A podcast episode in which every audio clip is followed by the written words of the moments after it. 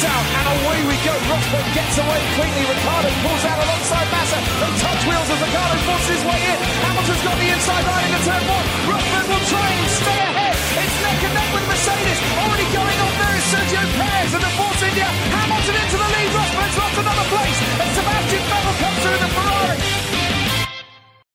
Bonjour et bienvenue dans le service après-vente de la F1 pour la première émission post-qualification de 2016. Ça y est, la saison a enfin commencé et on reprend donc nos bonnes habitudes. Et en parlant de bonnes habitudes, eh bien comme en 2015, comme en 2014 et comme en 2000, euh, pardon, on me dit qu'en 2013 on ne faisait pas d'émission de qualif. Donc bref, je ne suis pas seul pour revenir sur cette première séance de l'année, mais aussi sur les dernières actus du paddock. Vous vous en doutez, avec moi j'ai la crème de la crème des chroniqueurs F1, hormis euh, Dino qui reste euh, évidemment au sommet de la hiérarchie euh, chroniquesque de la Formule 1. Et donc parmi les chroniqueurs, vous, vous allez l'entendre, un chroniqueur qui à défaut d'être satisfait de la réalisation de la FOM ne pourra en aucun cas critiquer celle de cette émission. Bonjour Buchor. Bonjour. Bah si je suis capable de critiquer moi-même, je te rassure. Ah bah écoute, après, euh, tu t'arranges avec toi-même, hein, c'est l'avantage.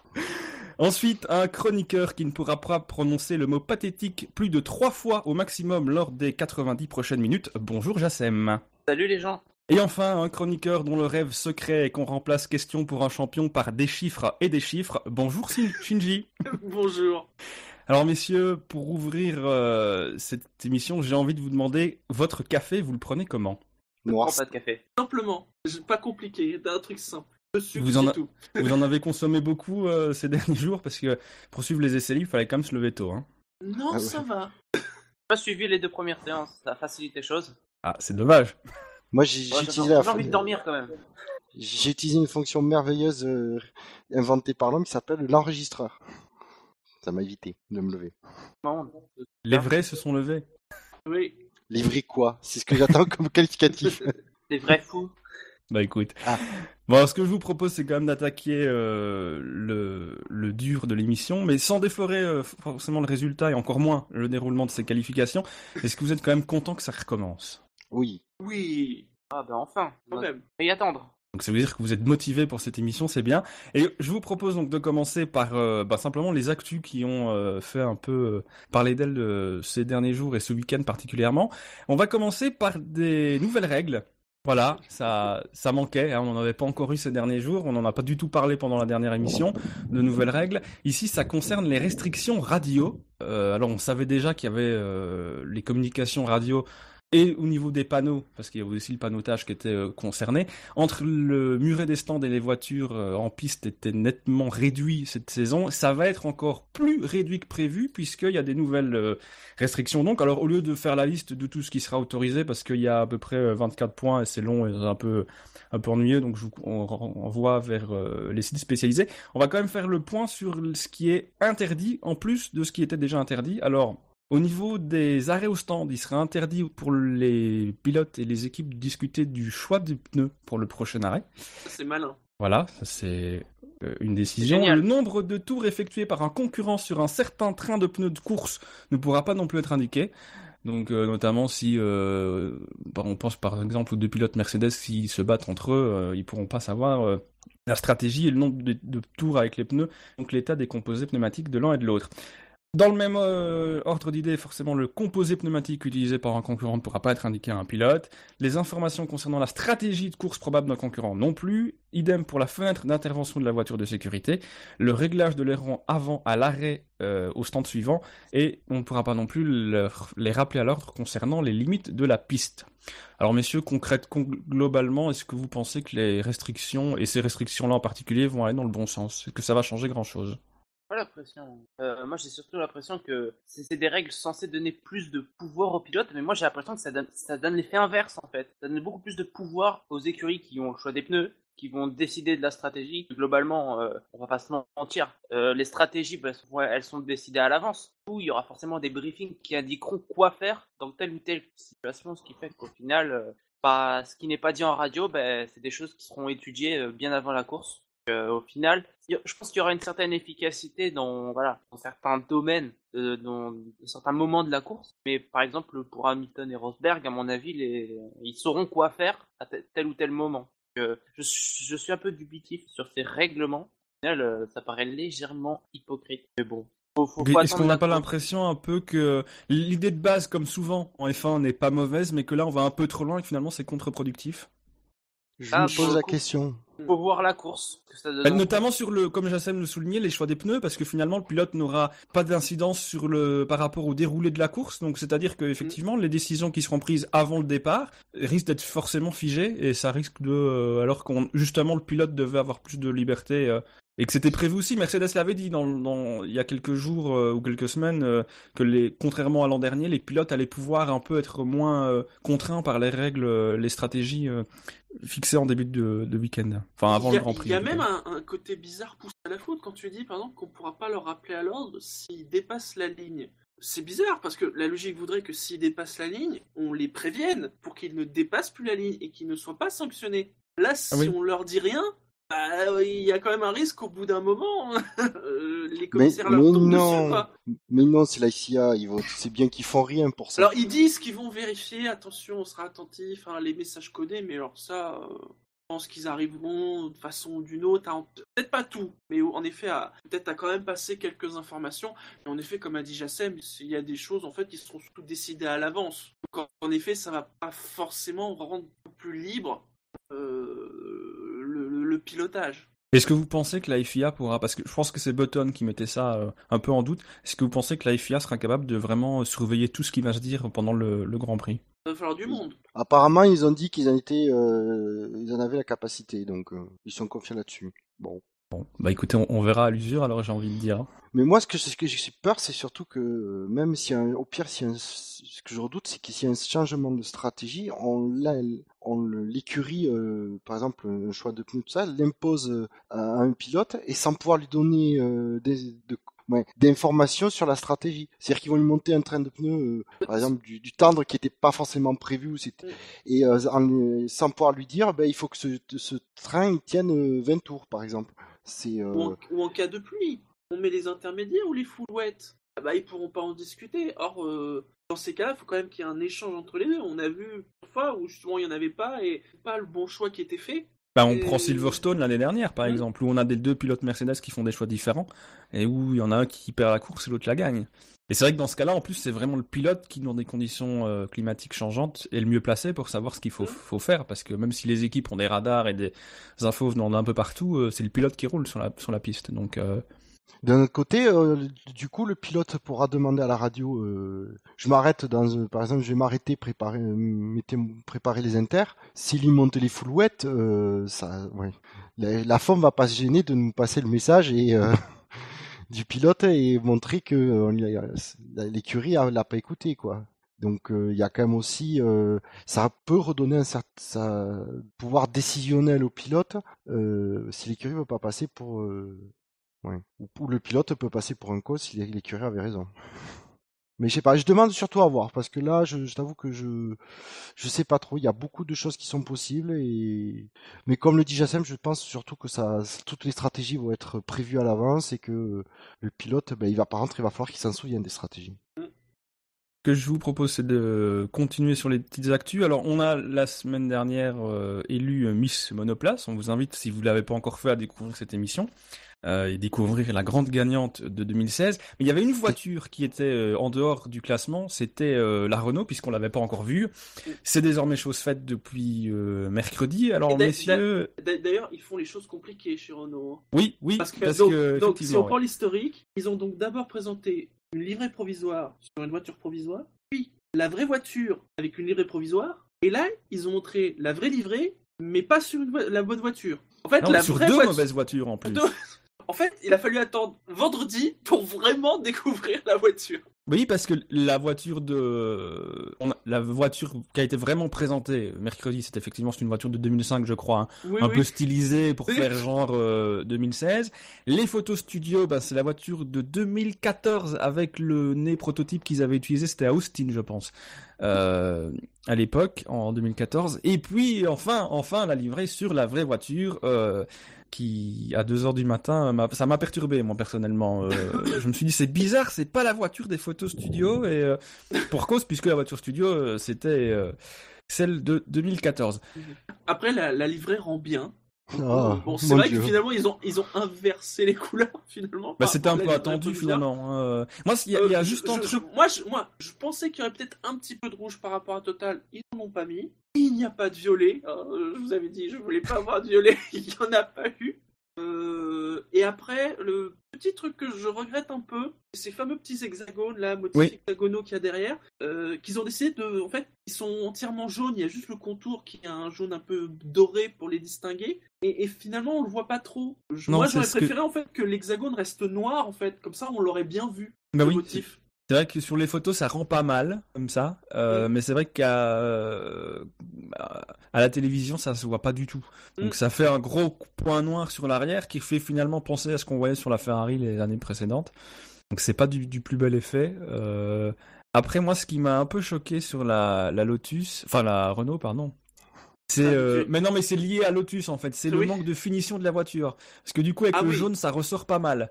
Euh, Voilà. Après, euh, je trouve que le jaune n'est pas dégueulasse. Euh, on la voit bien en piste. Donc, Ça, euh, ça reste quand même dommage, le, le jaune doré. Enfin, un jaune classique aurait été mieux, je trouve, un plus clair. Ça, ça, ça, ça, ça Bande peu- aurait Peut-être un peu mieux rendu. Bande d'incultes. Je suis fan du jeune Sirius. Mais moi, moi, je, Et là, je par contre, alors- moi, hein. Alors là, par contre, pour l'information, c'est que c'est le c'est le jaune historique des Renault Sport, donc notamment Oui. Clio et Mégane. Et donc pour une fois, c'est étonnant qu'il y ait un truc des voitures de route qui vient sur la F1. Et je suis fan de ce jaune. Je trouve qu'il ressort trop bien à la télé. D'ailleurs, ça m'a fait sourire ce matin quand j'ai entendu Laurent Dupin parler des nouvelles couleurs Renault. Oui, oui, Bah, euh, par rapport à Barcelone, c'est- des nouvelles couleurs. oui, enfin, oui, Mais- mais... par rapport à l'histoire de Renault, c'est pas vraiment des nouvelles couleurs, justement. C'est Mais ça qui est bien, c'est pas le même c'est- jaune, mais c'est le jaune Renault, justement. Mais c'est ça qui est Non, bien, c'est que c'est le jaune Renault. ben, c'est c'est un nouveau jaune justement. C'est ça qui est au lieu du jaune, euh, comment dire, poussin, on va dire, Ouais. qu'utilisait Renault à l'époque. Et, bah, et du coup, ils ont dit, ben, on va, pr- on veut prendre du jaune, mais un jaune poussin, euh, ça fait, euh, on l'a vu quand ils nous ont, quand ils ont fait Maya l'abeille. Euh, c'était, ouais, honnêtement, c'était pas, c'était pas tip top. Là, ils ont, ben là, avec un jaune moderne, on va dire, qui a presque, presque des reflets mat, euh, que je trouve ça génial. Oui. Ah, voilà, quoi, ça, moi, je, et puis tu peux pas les rater sur, sur la piste, quoi. C'est, Au moins, au ouais, moins, ouais, Ouais, ouais. non, vu ça, que, vu clair tout le reste est noir et rouge, euh... oui, faut la rater, oui. Non, mais, Non, mais la question que je me pose, c'est pourquoi faire autant de teasing autour d'une simple couleur ou d'une simple livrée Et je parle pas que de Renault en fait, je parle de toutes les écuries qui cumulent leur, euh, leur livrée. C'est incompréhensible, moi je comprends pas pourquoi ils, quand ils présentent leur monoplace, ils ne tentent pas la couleur au moins, ou la, toute la monoplace. Pourquoi ils sont obligés de Ah, faire tu sais que les Parce couleurs que- sont souvent liées déjà notamment Au au sponsor. sponsor. donc, Ouais. euh, Bah, Et- Là, il n'y a pas de sponsor en l'occurrence, c'est Renault. Donc, euh... il- Et Red Bull l'année dernière, par exemple. dans le cas de Renault, je pense qu'ils se sont laissé- le temps de, de, de bien choisir. Mm. Je pense qu'ils ont pas voulu se précipiter pour annoncer un truc et être bloqué un peu euh, toute l'année avec. Donc ils ont mis noir pour les ont essais. voulu faire- ils ont pas, ils ils ont voulaient pas faire des un livres truc d'histoire pas des livres d'histoire pour voir que les Renault initialement elles étaient rouges et rouges, jaunes et, euh, et noirs. Enfin, ils, ils sont pas Oui, mais c'est pas, c'est pas tout de faire jaune et noir.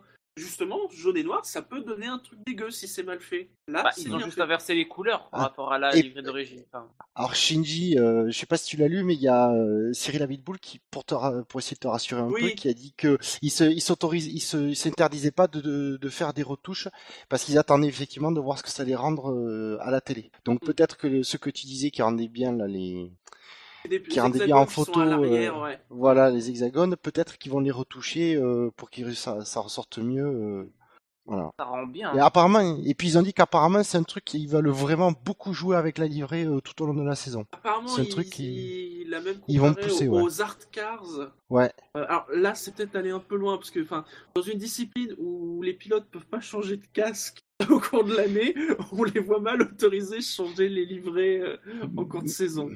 Mais même, euh, ouais, mais même le, même le règlement apparemment interdit le, les grosses modifications de livrée. Ils, Oui. Ça autorise quelques retouches. Mais justement, c'est un truc sur lequel ils veulent pousser. Ils disaient, on va discuter avec la FOM, euh, truc comme ça, pour euh, pouvoir faire quelque chose. Ah, et ils ont jamais, ils ont, ils communiquaient, ils communiquaient mal, on va dire, en F1 avant. Là, c'est, par contre, tu sens qu'il y a une agence com derrière. Bon, sans aller euh, forcément euh, extrêmement loin, euh, souvenez-vous ce qu'ils avaient fait à l'époque euh, 2005-2006. Vous vous souvenez quand ils pouvaient pas mettre Might 7, on avait eu des, des, choses avec des motifs un peu en phénix. Ça, ça restait dans le schéma de couleur, mais c'était des motifs un peu comme ça sur la, sur la Renault. C'était très joli. Il y a peut-être des, des, choses comme ça qui peuvent être envisagées. Ils sont assez légères pour, entre guillemets, ne pas se faire avoir par l'interdiction. Ça pourrait être sympa. Ouais, j'attends de voir ce qu'ils, ce qu'ils vont faire avec leur livret. Puisqu'on parle de communication, je vous propose de bah, c'est aussi une, une, opération com finalement, euh, puisqu'on a appris en début du week-end que, eh bien, Aston Martin débarquait euh, en Formule 1, mais pas de la façon dont on pensait, puisqu'on en avait beaucoup parlé euh, fin de saison dernière et un peu pendant l'hiver avec une possible association principalement avec Force India. Une association qui ne se fera pas puisque Aston Martin a collé ses stickers sur la Red Bull RB12 avec euh, comme le sticker lien... sur les côtés et le, le Et logo le- sur le devant. sur Là où il y avait museau, le, le losange, maintenant il y a le... Voilà, avec Le comme euh, justificatif euh, le fait que Adrian Newey va dessiner euh, la prochaine supercar de la marque, Non, qui devrait être hypercar. hypercar, Hy- oui, c'est même euh, plus que ça, qui devrait être plus rapide quasiment plus aussi rapide ou plus rapide qu'une Formule 1. En tout cas, Ah, c'est on demande à voir. Et il faudra attendre euh, 2018, je crois, pour voir cette euh, hypercar. Mm. Alors, bah, simplement, est-ce que euh, ça vous, ça vous, ça vous inspire quoi, le, Bah, l'arrivée d'Aston Martin Alors, comme ça que NFA, ça veut rien dire, hein, déjà. Parce que en 2018, euh, on sait pas ce que la F1 sera, déjà. C'est vrai. Déjà. Pour euh, mettre de ça de côté. F1. Oui, celle de 1985, éventuellement, je peux comprendre. bon, mais euh, le partenariat avec Aston Martin, euh, pour moi, c'est plus un, juste un partenariat de sponsoring, en fait. Ah, Sur le chat, il y a une remarque assez sympa. Il devrait mettre le slogan Give You Wings à côté du logo Aston Martin. c'est vrai que ça collerait. Mais est-ce que vous regrettez pas que ce soit pas, ça soit pas fait avec euh, Force India où il y aurait eu carrément un rebranding Euh, du, euh, du moteur Mercedes, puisque Mercedes a quelque part dans, dans Aston Martin? Ouais, ils ont 5%. Ouais. Euh, bah, ça, ça aurait pu être intéressant. Alors, justement, pour le coup, euh, Aston Martin, euh, j'ai vu les propos qu'ils ont eus. euh, ils, sont quand même assez, très durs avec Force India. Alors, que ça, se, que, que ça n'ait pas eu lieu parce qu'il y a des doutes sur l'avenir de Force India, n'oubliez pas, hein, si vous voyez Vijay Mallya euh, appeler le fisc, euh, appeler les services secrets indiens, il est recherché dans le monde entier, visiblement. N'agissez Euh, pas seul. n'agissez pas seul. Euh, donc ça, on pourrait le comprendre, mais enfin, ils ont parlé, ils ont dit qu'ils étaient, allés du côté de chez Red Bull euh, parce que chez Red Bull, c'est pas une arnaque marketing. Sous-entendu, ils avaient fait ça avec Force India, euh, ça aurait été une arnaque marketing. Bon, moi je trouve pas parce que faire un rebranding quand même d'une équipe, euh, c'est pas rien. Surtout que, enfin, euh, on sait que Aston Martin n'a pas des centaines de millions de, de livres à dépenser en Formule 1, donc ça aurait été entre guillemets à, à relativement peu de frais. Bah, Un peu comme finalement Bentley l'avait fait au Mans euh, avec Oui, voilà. une Audi déguisée, hein. c'était le même donc, principe. hein. le- ouais, le- je crois que c'était le, le directeur marketing d'Aston Martin, quand même des mots assez durs contre Force India parce que apparemment il y a, il y a eu des discussions, y a, ça il y a pas de souci. Bon, Après, le directeur marketing de Aston Martin était aussi à l'origine du deal euh, avec Red Bull et Infinity, hein. donc c'est peut-être pas non plus euh, illogique qu'il y ait des rapprochements qui soient Mm. faits entre, entre les deux parties euh, à ce niveau-là. Et Euh, après, euh, peut-être qu'en effet, alors peut-être que l'an prochain, qui sait, le, le contrat Renault il se termine à la fin de saison, peut-être une Red Bull Aston Martin qui serait un- en effet un, un moteur Mercedes rebadgé. Surtout qu'on a vu euh, l'eng- l'engagement d'un une personnalité de, de l'endurance qui a travaillé notamment sur la Porsche, euh, qui serait arrivé à Milton Keynes dans le, dé- dans le département, qui pourrait s'occuper de motorisation, etc. Donc il y a des nouvelles rumeurs, c'est pas la première fois qu'on en parle. Euh, c'est un peu comme Audi, ça revient de manière cyclique aussi, euh, d'un moteur réalisé par Red Bull euh, dans ses, dans usine. Donc, Parce que pour l'instant, en tout cas du côté F1, euh, contrairement à ce qu'ils disent, parce qu'ils ils se sont présentés un peu comme ça, oui, on est, on est un peu des gens naturels et tout ça, des gens vrais. pour l'instant, ça reste des stickers collés sur la Red Bull. hein. Bah oui, c'est ça, parce que c'est c'est- c'est- c'est ça qui m'a fait tiquer dans la communication de chez Aston Martin, c'est qu'ils voulaient pas s'associer avec euh, Force India pour pas que ce soit juste des stickers collés sur une voiture. Sauf que là, En tout cas, Euh, pour l'instant, euh, côté F1, c'est ça. hein. pour les gens pas initiés, euh, le fait que Adrian Newey dessine euh, l'hypercar, euh, ça va pas. euh, les gens vont s'en foutre. euh, ils vont juste surtout- voir un logo Aston Martin sur une voiture motorisée par un moteur Renault qui est rebadgé Tiger. c'est un Ouais. peu. Ben, tant que la voix d'Aston Martin elle est pas là, euh, Voilà, il n'y a pas de concret. Je t'avoue que quand j'ai lu le communiqué, ouais, Aston Martin, Red Bull s'associent, euh, ça m'a fait bouger une sans toucher l'autre. Euh, et, euh, et après, je suis arrivé à la partie où Adrian Newey va participer à la conception euh, donc de la nouvelle hypercar euh, Aston Martin. J'ai fait, Euh, je me suis dit, AM, ok, ouais. RB001, je crois, quelque chose comme Ouais, ça. voilà. Donc je me suis dit, ouais, Newey va pouvoir se lâcher, il va pouvoir faire ce qu'il veut. Je me suis... Puis j'ai dit, ah attends, parce que par contre c'est une Aston Martin, donc ça, c'est la marque le... impose certaines contraintes sur le modèle qu'elle sort. Puis après je me suis dit, oula, Aston Martin va devoir investir dans un moteur euh, un peu plus puissant que les V12 qui nous sortent. Et je me suis fait, je me suis fait la réflexion en disant, Hmm, si on la voit un jour celle-là en... vraie voiture de production et pas un simple concept car, ce sera déjà bien. Par contre, quand j'ai lu qu'ils attendaient à ce qu'elle soit au moins aussi rapide qu'une F1 à Silverstone, j'ai explosé de rire. Au pire, peut-être la verra-t-on dans le prochain James Bond qui devrait sortir aussi aux alentours de 2018. Euh, Eh bah, ça, ça tomberait bien. Bah écoute, voilà, avec qui dans le rôle, on n'en sait rien, mais on digresse. euh, moi, personnellement, j'avoue que j'étais un peu déçu parce que j'aurais trouvé, je trouvais que ça aurait eu plus d'allure avec euh, Force India parce qu'il y aurait eu, pour le coup, je trouve une, une vraie com euh, autour de l'arrivée d'Aston Martin en, en F1 avec un rebranding du moteur Mercedes, comme ça avait été évoqué. Je trouve que ça aurait eu plus d'impact. Et puis j'aime bien euh, l'écurie Force India, donc je trouve que ça aurait été aussi un petit plus, un Ah. petit boost qui aurait pu leur permettre de maintenir plus facilement au niveau qu'ils sont actuellement et peut-être, pourquoi pas, espérer de viser un petit peu plus haut. Euh, D'autant qu'on a des nouvelles qui sont pas forcément euh, très très bonnes du côté des finances et des problèmes judiciaires pardon, de Vijay. Donc bon voilà. Mais bon après c'est pas non plus euh, la catastrophe. euh. L'association avec Red Bull effectivement c'est un peu comme euh, comme Buchor. pff, voilà. Mais surtout que j'attends j'attends de voir ce que ce que ça ce que ça donne si ça donne quelque chose. C'est surtout ça en fait. Bah, moi, concernant Aston Martin et Force India, j'étais partagé parce que il y a- tellement de, constructeurs en Formule 1. Voilà, moi j'ai- j'aime voir des, entre guillemets, hein, des artisans comme Williams, Force etc.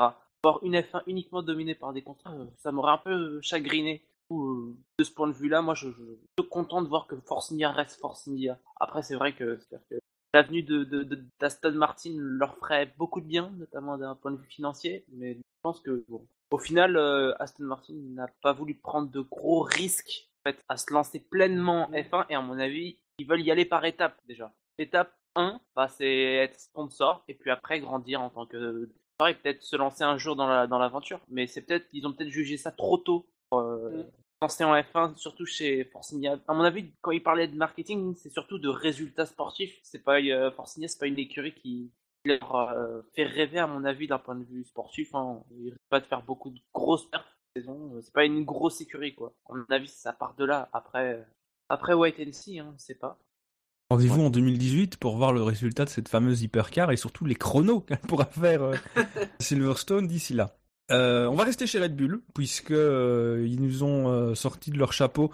On en avait parlé euh, aussi. C'est le fameux la- leur version du Halo qu'on a vu chez chez Ferrari durant les essais. Alors eux c'est plus un un coq. On, on se rapproche de plus en plus du cockpit fermé Cockpit, puisque ouais. Finalement, c'est, pour schématiser un peu, c'est le halo de Ferrari, mais avec un plexi qui entoure euh, la tête du pilote du, et qui fait que finalement, il n'y a plus que le dessus du casque, euh, véritablement, qui est, euh, qui n'est pas protégé finalement. Il y a une autre différence importante, c'est que les fixations, il y en a une au milieu, il y en a deux sur les côtés.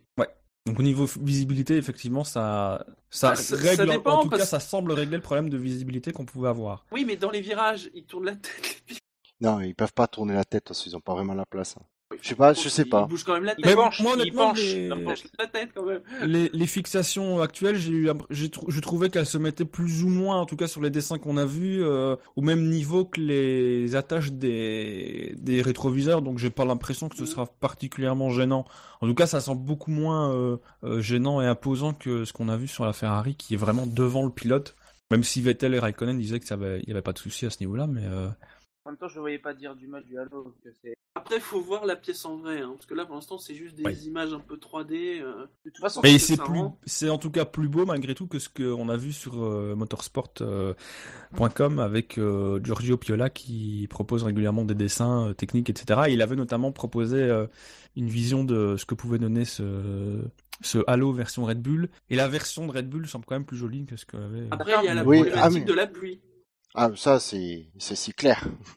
Ah non, Je mais sais pas comment Red Bull compte le, le régler le problème, mais Non mais franchement, il y, a- il y a tellement de problématiques. Euh, le Halo, à mon sens, va régler un problème partiellement pour créer tellement d'autres problématiques. Enfin, moi, je, je reste dubitatif en fait sur le principe du Halo. Après, concernant la version de, de Red Bull, c'est vrai que c'est plus beau que ce qui avait été installé chez Ferrari. Voilà, il y a la question de la pluie et euh, bah, je sais pas si ça, ça protège vraiment le pilote étant donné que il reste une partie supérieure encore, euh, encore ouverte quoi.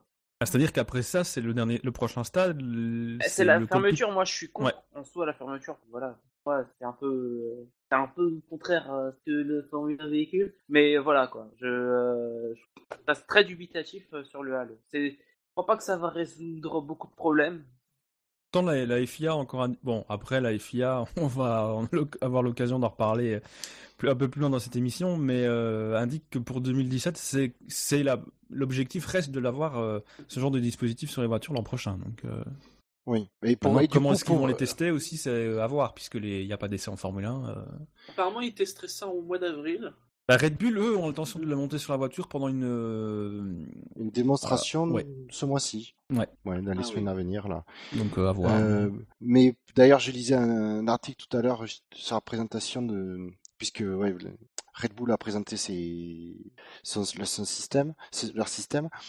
Euh, Charles Whiting disait que de toute façon, le problème c'est que ce- le système de, de Red Bull, il est, il faudrait le tester pour le valider et euh, qu'ils auraient pas le temps pour 2017. Et ils veulent vraiment introduire quelque chose pour 2017. Sur ça, moi, je, je, je trouve ça bien, qu'il y ait une vraie volonté euh, là-dessus. Après, Il faut disait pas non plus se précipiter. C'est ce genre de secteur où faut pas faire mal les choses. Alors, j'ai envie de dire oui et non. C'est pour ça que le Halo euh, version, on va dire Ferrari, euh, serait euh, lui un système euh, comme ça serait introduit en 2017. Mais par contre, Whiting ne fermait pas la porte pour la, la suite, euh, par exemple au système Bull. C'est pour ça. Il disait, voilà, il disait, on peut, on- en gros, c'est de dire, on commence quelque part. Parce que c'est une solution qu'on a euh, testée et validée, même si ça euh, résout pas tous les problèmes, on est d'accord.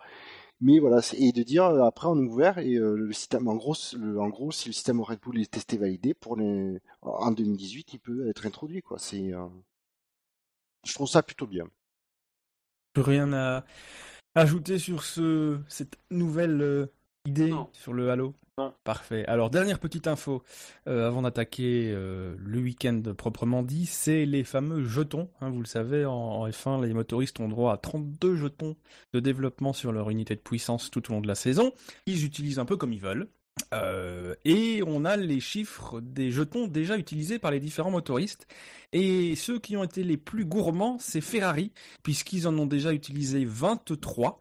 Euh, donc il en reste 9. Honda en a utilisé 18, Mercedes 19 et Renault en a utilisé seulement 7. Voilà, donc concrètement chez Ferrari il leur reste donc 9 jetons, 14 pour Honda, 13 pour Mercedes et Renault 25 jetons, dont euh, une bonne partie devrait normalement être utilisée pour une grosse évolution qui est attendue aux alentours du Grand Prix du Canada.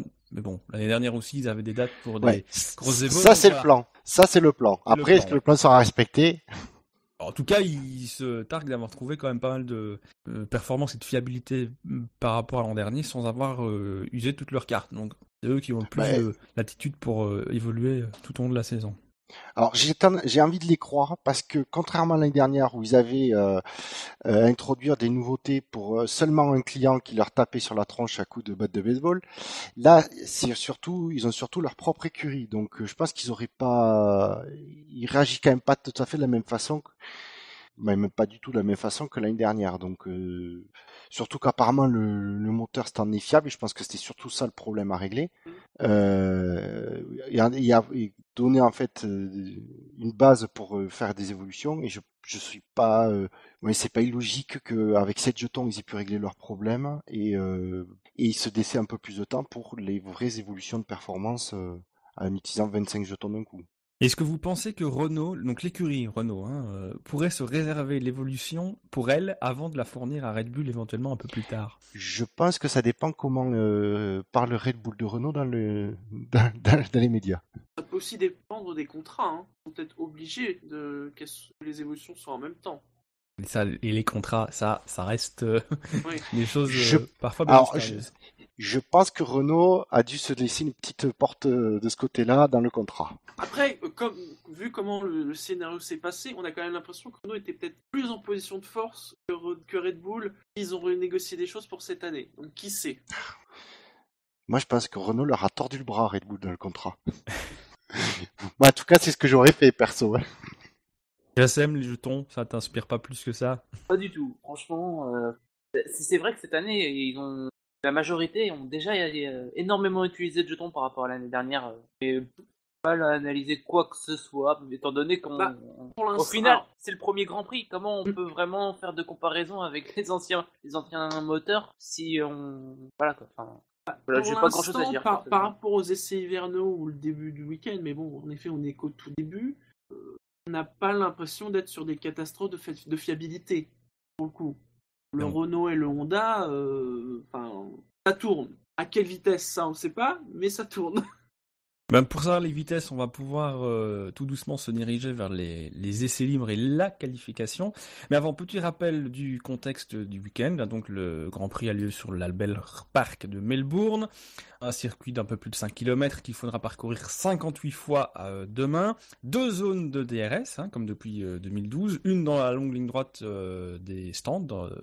Au départ arrivé, et une euh, après la première euh, chicane avec des zones de détection au virage numéro 14, donc le dernier gauche juste avant l'entrée des stands, pour la ligne droite des stands, et puis euh, détection entre le virage 2 et 3 pour la deuxième ligne droite. Au niveau des pneus, vous le savez, cette saison 3 composée par week-end. Euh, Pirelli est arrivé avec euh, bah, des pneus euh, milieu de gamme, on va dire, hein, puisque le plus tendre, c'est le super tendre. À rappeler que cette saison, on a encore l'extra tendre, qui lui... euh, Ultra est- tendre. Ultra. Ultra, Ultra extra, c'est tendre. pareil. euh, hein. Méga. euh, mais non, utilise les bons mots, euh, quoi. voilà, c'est une très belle couleur, très. C'était ça ou gris. Bon, voilà. Euh, donc le super soft qui est rouge, le soft euh, en jaune et les pneus médium en blanc. Euh, pour les allocations des pneus, bah, chaque pilote a fait son choix. On va pas parcourir tous les pneus, euh, tous les choix des différents pilotes, mais on vous renvoie pour ça à notre article preview sur lequel vous avez euh, une petite image réalisée par Pirelli où vous pouvez voir les, les différents choix des différents pilotes. Euh, Tu, tu nous réexpliques la règle des, des pneus, s'il te plaît? euh, Non, non. on a déjà plein de choses à parler dans Ouais. cette émission. Oh, les excuses Bah, bidons pour moi pas. je veux bien, mais alors on, on zappe un autre sujet très important de la mission, mais voilà. Euh, Je plaisante. Non, non, par me fais pas subir ça, s'il te plaît. surtout que je suis Bon. pas très très au point là-dessus, mais euh, J'ai toujours pas compris, moi. on, on verra l'usure demain. Oui. Voilà. Restons dans les pilotes avec le commissaire pilote qui est euh, Martin Donnelly. Voilà, un ancien pilote euh, Arrows et Lotus de la fin des années 80 et des années 90. Voilà, voilà. Les essais libres, ben, euh, messieurs, je sais pas ce que vous, vous pouvez- ce qu'on peut dire des essais libres, puisque le début du week-end a été un peu compliqué avec une météo euh, Oui. un peu capricieuse, qui est d'ailleurs dans le ce que flop j'ai j'ai mis de voilà, l'émission. Voilà, le top flop qui est maintenant Voilà. dans l'article de l'émission, du live de l'émission. Exactement. Euh, oui, bah oui, forcément, la, la météo vendredi, il faisait pas beau, il pleuvait, il y avait du vent, il faisait froid, il, même, il continue encore un peu à, faire froid. Mais c'est vrai qu'en Australie, on va vers l'automne. Forcément, oui. l'hémisphère sud oblige. Euh, plus gênant presque que la pluie, le problème c'est que c'était intermittent. Vous savez, le problème c'est c'est pas, pas tant qu'il pleuve, quand il pleut tout le temps, bon, c'est pas trop gênant, entre guillemets. Le problème c'est quand il se met à pleuvoir, que ça sèche, qu'il se remet à pleuvoir, c'était euh, les conditions changeantes, c'est vraiment ce qu'il y a de pire. Oui, ben c'est Button qui disait que le pire c'était finalement pas au-delà de la pluie intermittente, c'était le vent aussi. Et le vent, oui. euh, Ça soufflait risques de- fort, hein. On voyait vraiment euh, tous les pilotes, euh, tout ça, euh, les cheveux euh, qui soufflaient, euh, c'était violent. Et malgré tout, pas tellement de grosses fautes, si ce n'est la faute euh, de, De Nico, Nico. Rosberg. De Rosberg. Ah, Voilà, bah, dès qui qu'il qu'il y y a du vent, seul. lui. c'est notamment pour ça que j'ai dit que Jassem n'avait trois, quatre, trois fois pathétique dans l'émission. voilà, c'est notamment pour le sujet Rosberg sur lequel je sais il est très très chaud. ce qui m'a surpris, c'est que après l'accident de Rosberg, donc il perd l'arrière de sa voiture. hein. Ouais, à la réaccélération, il a réaccéléré trop fort, a-t-il dit. Et à ce moment-là, Mercedes enlève le, le- le nouveau nez de la voiture de- d'Hamilton. Alors que, a priori, le nez n'est absolument pas en cause dans l'accident. Non, je pense que c'est juste pour mettre les pilotes à égalité, non? Ils jouent dans la parano alors. Hein. Oui, je- Mais c'est surtout avec les avec les, les gens de nos jours, c'est c'est pas eux qui sont dans la parano, c'est euh, ils veulent surtout pas que derrière on puisse accuser qu'on est favorisé Hamilton. Mais je serais pas surpris. Hein. Ça et franchement, je je je réagirais exactement comme le Mercedes. Hein. De toute façon, ils pourraient rouler sans nique complètement. euh, les voitures iraient plus vite que les autres. Alors. C'est- pas impossible euh, ça. Après, le, finalement, le cœur des essais libres, ça a été euh, bah, samedi matin, enfin, euh, Mhm. les essais libres 3. Là, pour le coup, on a vu des choses. Alors, il y a, y a l'accident qui s'est passé en début de Libre 3. Je ne pensais jamais voir un accident comme ça en début de Libre 3. Le pauvre Rio Arianto qui rentre euh, dans la voiture de Grosjean. Oui, alors c'est ça, il faut un Ça, peu, un peu expliquer. En fait, Arianto, il est déjà hors de son box. Euh, mais pas, Mais Grosjean, il est sur la voie rapide. Il- mais pas sur la voie rapide des stands. Le stand à côté, on fait sortir euh, Grosjean, qui lui est dans son box, donc sort du box. Et Arianto part quasiment au même moment. Donc bah, il, se, il se touche. Hein, euh, Grosjean essaie de l'éviter, il Ouais. fait une petite embardée Bah à oui, gauche, mais, mais bon. non. c'est pas, extensible la voie des stands. Hein. euh. Et d'ailleurs, pour cet incident, euh, Arianto a été euh, pénalisé de trois places sur la grille de départ pour ne pas avoir fait attention à une voiture qui approchait justement sur la voie rapide. Et les, et de les la deux ont perdu 30 minutes d'essai. Alors Oui. même que je, vendredi, ils n'ont pas beaucoup roulé. Donc euh, c'était vraiment euh, le, au mauvais moment. Qui c'est qui disait dans la dernière émission d'actu que Arianto allait risquer d'être sa tête de turc cette année? C'est moi. Ouh, il va être la tête de cul de plein de gens, crois-moi. Et, euh, et Ah j'y ai pensé apparemment, quand c'est j'ai bien vu parti. l'incident. Non mais c'est c'est pas, Ouais, c'est c'est pas de pas- sa faute. Hein. Enfin, moi j'ai du mal à... On parle d'Arianto, c'est pas de sa faute. Non, c'est Oui, pas de sa faute, Il y a suis aussi un d'accord. mécano qui lui a dit de sortir. hein. Voilà, Ouais. c'est l'oublier. ça. moi je pense que c'est un fait de course, hein. enfin, entre guillemets. Parce qu'au global, euh, je sais Bah, c'est une enfin, c'est quoi. c'est C'est, c'est- euh, les, deux, les deux sont en cause, quoi. Enfin, moi j'ai du mal à décerner un vrai coupable, en fait. Voilà, ça, c'est Ah, des choses qui arrivent. Sur le chat déjà, Rio, ça sera notre nouveau pasteur. Ouais. Allez savoir. Arianto commence très mal, il a déjà une réputation naissante, c'est pas bon pour lui, c'est pas faux. Il vaut mieux éviter Ah non, de mais se les essais, une les essais réputation. privés, les essais privés ont démontré tout, euh, tout son talent. Il a l'air génial, vraiment. Après, euh, voilà, c'est vrai que c'est comme dans souvent les Sevrini, c'est pas forcément le pilote, on lui dit de partir, il part. Oui, Bon, c'est lui qui prend la pénalité. Après, on a le droit de trouver ça un, un peu dur ou, ou pas. C'est le règlement. Pour le coup, euh, là, il est, respect- il est appliqué à la lettre et euh, avec justesse parce qu'effectivement, c'est des incidents qu'on n'aime pas voir dans la voie des stands. Donc, euh, et ah, alors, après, Arianto, au final, il perd qu'une place. Hein, euh, ouais, bon, c'est c'est- pas non plus dramatique. oui, on n'a pas encore vu la révolution Manor que tout le monde attend. Ouais. Non, non, bah non. Non, mais non, bon. on l'a pas encore vu. Euh, sinon, dans les tops, euh, j'ai noté bah, la lutte Mercedes-Ferrari surtout les temps qu'on a eu en, en Libre 3. Alors, ça ne s'est pas forcément extrêmement vu plus tard en qualif, mais euh, bah, les Ferrari, étaient à- enfin surtout la Ferrari de Vettel, était à 0,2 secondes On de la par- Mercedes. On en parlera lors des qualifs, mais les Ferrari ont, ont l'air de s'être rapprochés un peu des, des, des C'est c'est Mercedes. ce que j'ai dit dans le, dans le top, c'est que les Mercedes sont les plus rapides, hein, ça, il n'y a, y a pas de souci, mais les Ferrari sont là. Et euh, bah, euh, va pas, entre guillemets, de la part de Mercedes, euh, va bien, va falloir regarder derrière eux et ne pas traîner et ne pas faire de mauvais choix, Ah. parce que pour le coup, ils font une erreur. Là, on sent que Ferrari sera là. Ah ben leur, euh, leur avance ne leur permet plus de, de, s'al- de, de s'allonger sur un fauteuil pendant les courses. Mhm. hein. Ils sont à 3-4 dixièmes devant, c'est pas suffisant pour gagner toutes les courses de la saison. Il y a déjà eu des, des écarts comme ça similaires, euh, ça n'a pas, à mon avis, Ferrari aura, aura des chances de gagner des grands prix. hein. Voire même de lutter contre, pour le titre s'ils arrivent à bien développer la monoplace. Pas comme en 2013. Voilà. Ah, pour pas trop euh, déflorer sur le, le, résu- le, le déroulé de la qualification, il y a aussi dans les tops les petites équipes et plus particulièrement aussi euh, Toro Rosso. Qui, euh, Alors, Toro Rosso, Qui a pas mal euh, roulé je aussi. l'ai mis séparément parce que eux, pour Toro Rosso, pour le coup, euh, Oui, c'est un peu le cinquième. panier des petites équipes. Ouais, hein, voilà. Euh, cinquième, euh, sur le, la Libre 3, il classe même une Toro Rosso devant la Ferrari. Donc un moteur Ferrari 2015 devant un moteur Ferrari 2016, quand même. Mhm. Ouais, mais c'est Kimi qui, très, est- très qui beau se de- fait battre. c'est- Ouais. Et quand même, globalement, parce que c'est les deux, hein, c'est vraiment euh, les deux Verstappen et Sainz, très bon début de week-end des Toro Rosso. Alors Red Bull n'a pas cessé de dire que Toro Rosso allait être bon, en tout cas meilleur que en début de saison, mais là ils sont pas que meilleurs que Red Bull, ils sont euh, techniquement la troisième force. Et c'est quand, même- est quand même très étonnant. L'année dernière, Ouais. ils avaient fait un super début de saison aussi. Euh, faut voir avec la suite, ça risque de pas continuer comme ça, mais c'est vrai qu'ils font un super début de saison, mieux que, que l'année dernière. Euh, ils vont pouvoir jouer des gros, gros, gros, gros, gros points euh, pour, pour cette saison. Après, on en parlera tout à l'heure. Mais euh, après, enfin, chez, chez, chez Red Bull, visiblement, on a été lucide.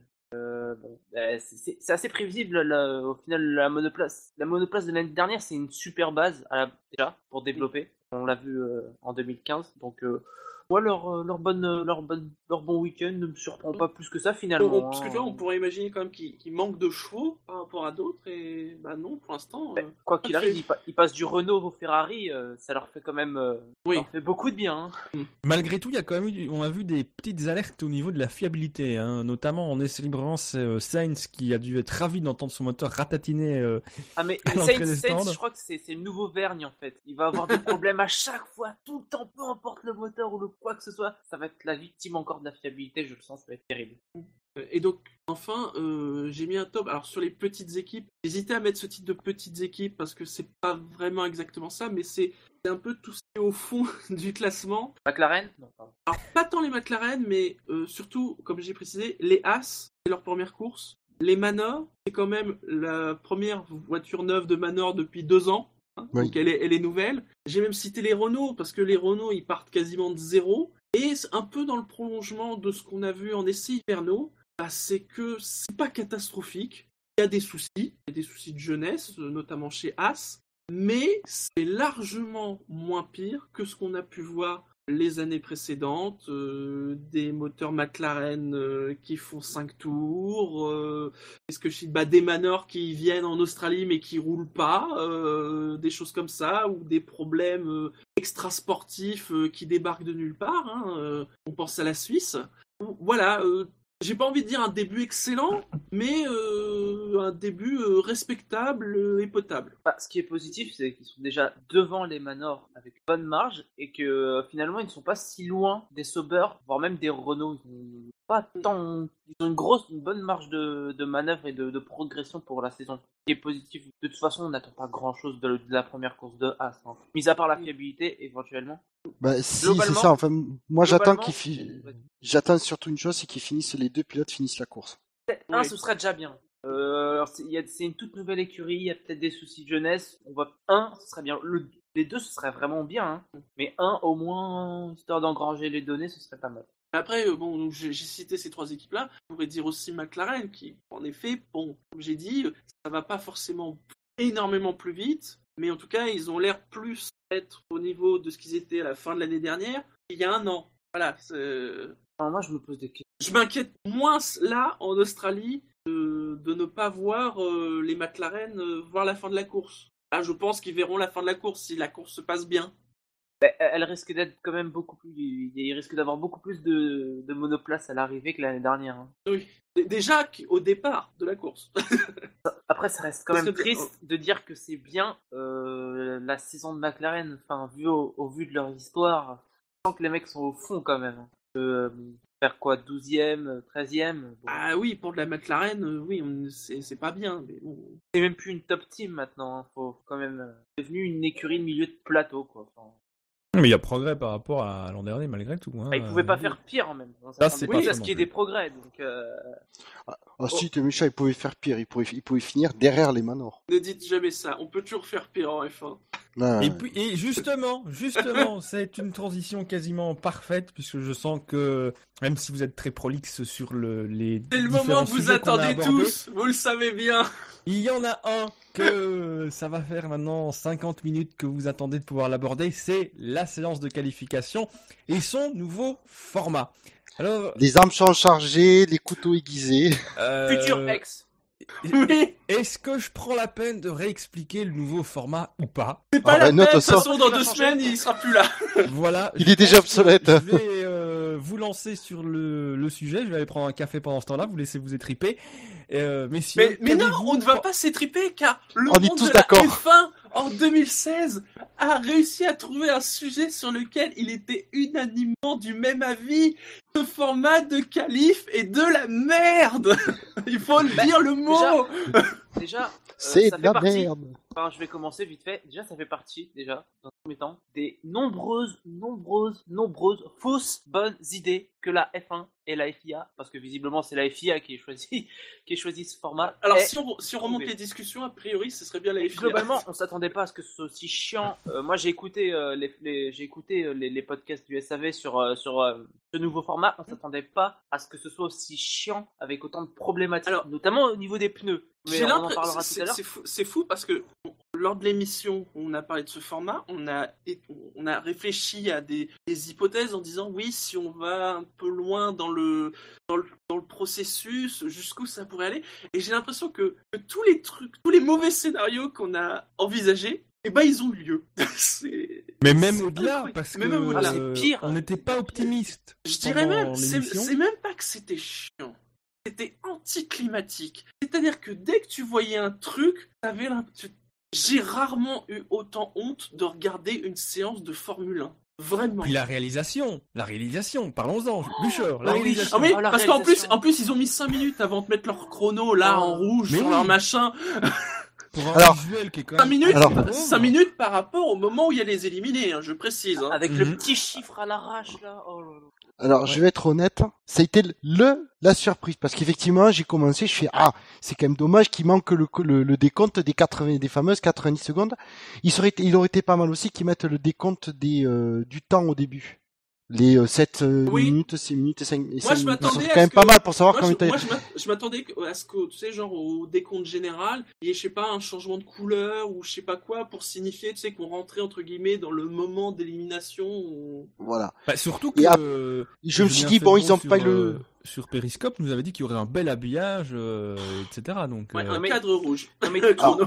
tout, tout dans Donc, cette moi, je- séance, tout dans cette séance indique que ce nouveau format a été décidé à l'arrache. Tout a été fait n'importe comment. La réalisation, la réflexion qu'il y a eu, parce qu'au final il y en a même pas eu. Hein. Euh, même si ça, moi personnellement, contrairement à vous, moi j'étais plutôt optimiste. Je me suis dit ça peut être intéressant. Il peut y avoir euh, quelques petites surprises et il y en a eu. Hein. Il y a quand même eu euh, Gviat qui sort des Q1. Au final, rend compte qu'à la fin, à la fin de chaque séance, plus personne ne roule. Le chrono il sert à rien étant donné que dès que le chrono s'enclenche, au final il n'y a pas de temps. Au final tout le monde s'arrête, tout le monde descend de leur voiture. Au final ça a été que ça, que toute la séance. Il y a eu deux trois tours en début, Déjà, au début, déjà, en et c'est Q1, fini. il, déjà en Q1, il y a eu embouteillage. en plus parce que Quand il y a eu embouteillage, je me suis dit, oh là là, va encore y avoir des bisbilles entre pilotes. D'ailleurs, on a vu entre Hamilton et Grosjean, euh, heureusement, il n'y a pas eu de, de sanctions ou de rappel de commissaire sur ça. D'ailleurs, sur le coup, je me suis dit, oh mon dieu, s'il y a ce truc-là à Monaco, ils sortent tous, ça va être la foire d'empoigne. Bon.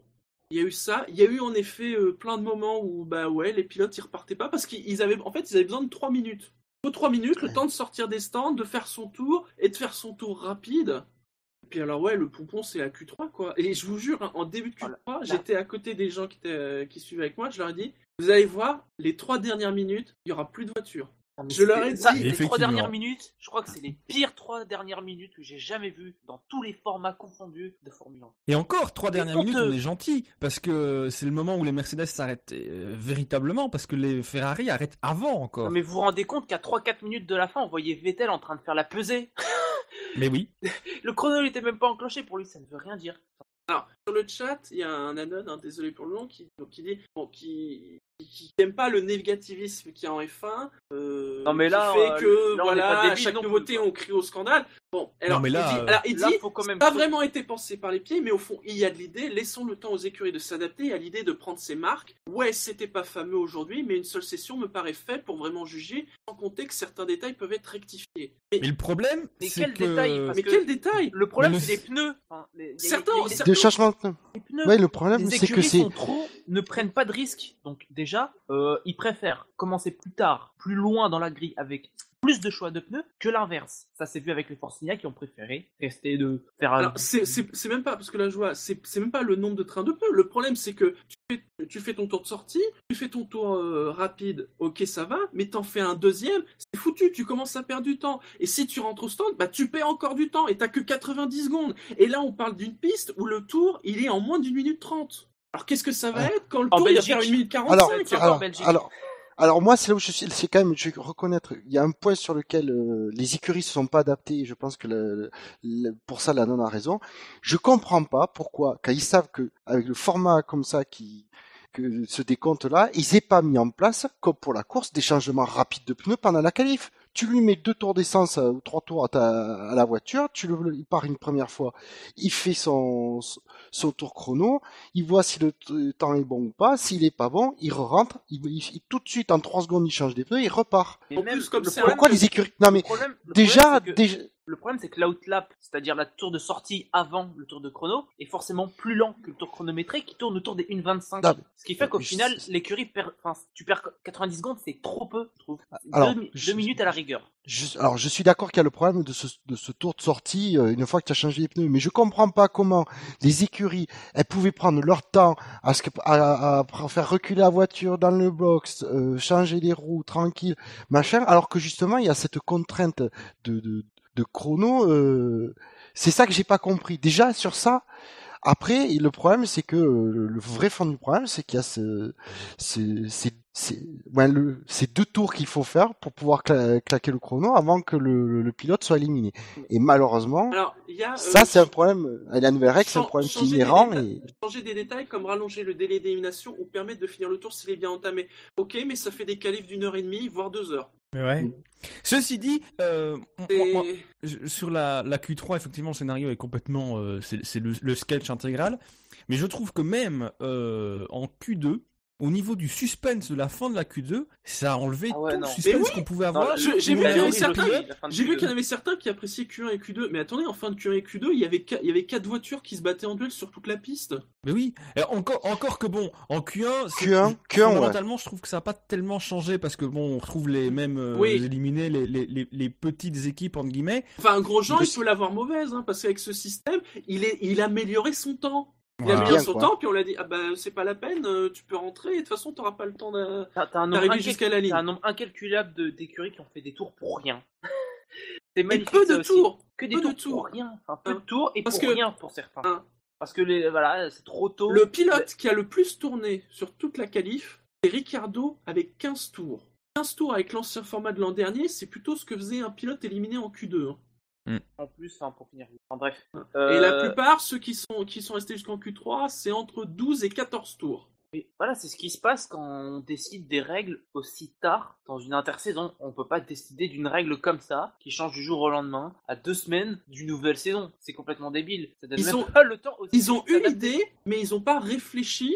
Voilà, Il y a quelqu'un qui a dit Ouais, on va faire ça, mais ils n'ont pas pris le temps de dire Ah, mais, mais attends, mais si on fait ça, comment ça va se passer en vrai avec Mais les, la, mais la avec les voitures, avec les roues qu'on a et tout? La réalité, c'est que c'est ça, ça fonctionne pour toutes les fois où la FIA et le conseil stratégique réfléchissent sur des trucs. Ça a toujours donné des règles qui ont l'air de bonnes idées, mais qu'au final, quand tu, quand réfléchis 5 minutes, ça donne, tu trouves 14 Alors, incohérences. alors, il y a, il y a un anal qui dit il pourrait fusionner Q1 et Q2, voire Q3, on gagnerait du temps et du coup diviser des Ah oui, en session devient oui, Mais C'est ça c'est qui est vrai que débile aussi. Pourquoi Non, mais ça- c'est- comment tu délimites les Q1, Q2 Ça sert à, ça Non, sert à mais- rien. ça sert à rien autant Non, mais du coup- d'un coup. non mais c'est Ben, vrai qu'au final oui, ce ça. système est peut-être plus adapté à une session unique d'une heure. Unique. Voilà. Où Oui, genre t'aurais euh, 30 minutes où tout le monde aurait le temps de rouler et largement de faire des tours euh, rapides et puis pourquoi pas au bout d'une demi-heure là on commence à éliminer. ça le truc. c'est Et encore, dans, le- et encore dans ce que tu proposes, tout le monde ferait son temps dans les euh, arriverait au max des performances dans les 30 premières minutes et dans les 30 dernières, il reste plus personne ne roule. Au final, ça, ça devient une espèce de, de tour lancé, un tour unique ou deux. Mais sauf que c'est un- concentré dans, Oui, dans, c'est dans vrai. une heure. il y avait ce côté-là, parfois il y avait ce côté-là, tu disais mais pourquoi ils font pas juste un tour lancé quoi? Voilà. D'ailleurs, c'est ce que j'avais, dans, ce que j'avais proposé dans mon week-end idéal dans sur le site. Hein, voilà, un tour lancé dans l'ordre inverse de, de l'ordre d'arrivée. Voilà. Et ce serait, ce serait le truc le plus logique. Ça, ça- là, ça, ça n'a aucun sens. C'est pas cohérent. Ça Et- ressemble à rien. Et plus, j'ai encore là, regarder je... ça avec un streaming allemand. C'était horrible. Alors il y a un Anon veux- 5080 qui dit avec une session unique Hamilton fait deux tours et c'est fini. non, mais de toute façon, Hamilton, oui. il fera la pole quoi qu'il arrive. Oui, mais vous le savez- mais vous tous savez, hein, sens, Vous savez, rien. tous ceux qui réclament, tous ceux qui réclament leur tour à la- à l'heure unique avec les 12 tours, je le rappelle toujours, mais si on a arrêté ce système, c'est parce que ce qui- c'est ce qui se passait avec Schumacher. C'est que Schumacher se pointait, faisait deux tours rapides, il faisait la pole, basta. En gros, et la Ferrari, les, les gens qui ont payé euh, je ne sais combien de centaines euh, d'euros pour y aller, ils ont vu la Ferrari de Schumacher 5 minutes. Ouais, mais ici au final, on les voit pas plus tourner que l'an dernier, hein, euh, les Et voitures. on- donc, on- euh, on pourra Ah, jamais- On les voit moins tourner que l'an dernier. hein. On- oui, en, en plus, on pourra jamais éviter euh, Hamilton, qui a la monoplace la plus rapide, qui est un, qui est un super pilote de, de pole sur un tour, de, de faire sa pole. Enfin, je comprends pas quel est le but en fait. Euh, au final, ça change rien. On voit toujours les, Ferra- les Ferrari derrière les, les Mercedes, les Mercedes devant. Après, t'as les Williams, t'as les Red Bull. Au final, euh, ça change rien. Le format des, des qualifications n'avait même pas été modifié. La première question qu'on s'est posée avec cette modification, c'est pourquoi modifier l'un des rares trucs qui arrive à fonctionner en Formule 1 Oui. Parce que, parce que le, le but, Là, le but, attends, le but, mais si, le but, c'est de, de rendre des qualifications dont la grille de départ ne sera pas connue à l'avance pour que justement il y ait plus d'action en course après. Ben, ça a marché. même là, c'est raté, hein. Raté. Hein. Mais du coup, et, encore, on n'est pas, on n'est pas, on n'a pas encore vu le pire parce que le, le tour, les pilotes se bouclaient en moins d'une minute trente. Ouais, à Spa, ça va. Imaginez être- sur des, imaginez sur des circuits moins rapides où, où les tours sont plus, longs et où les tours sont plus longs. Et rentreront Comme encore dit plus Spa. Donc ça- c'est- le, le, pro- le- le problème va être empiré sur les circuits euh, au tour euh, dont le temps est plus long. Moi, je, je me suis aussi posé la question avec ce format, c'est le, le- le- les, les pénalités. Parce qu'au final, allez, voilà, quand tu gênais un pilote sur un tour, dans l'ancien format, ça Mm. va. Mais là, quand tu le gênes, c'est dix fois plus grave. Parce que Bah, on l'a vu fini. en tout début de qualif Q1. est ruinée. En t- tout début de Q1, quand même, euh, comme j'ai dit, entre Grosjean et Hamilton, on, on sait jamais ce qui peut se passer. Mais même un drapeau jaune ou quoi que ce soit, t'imagines?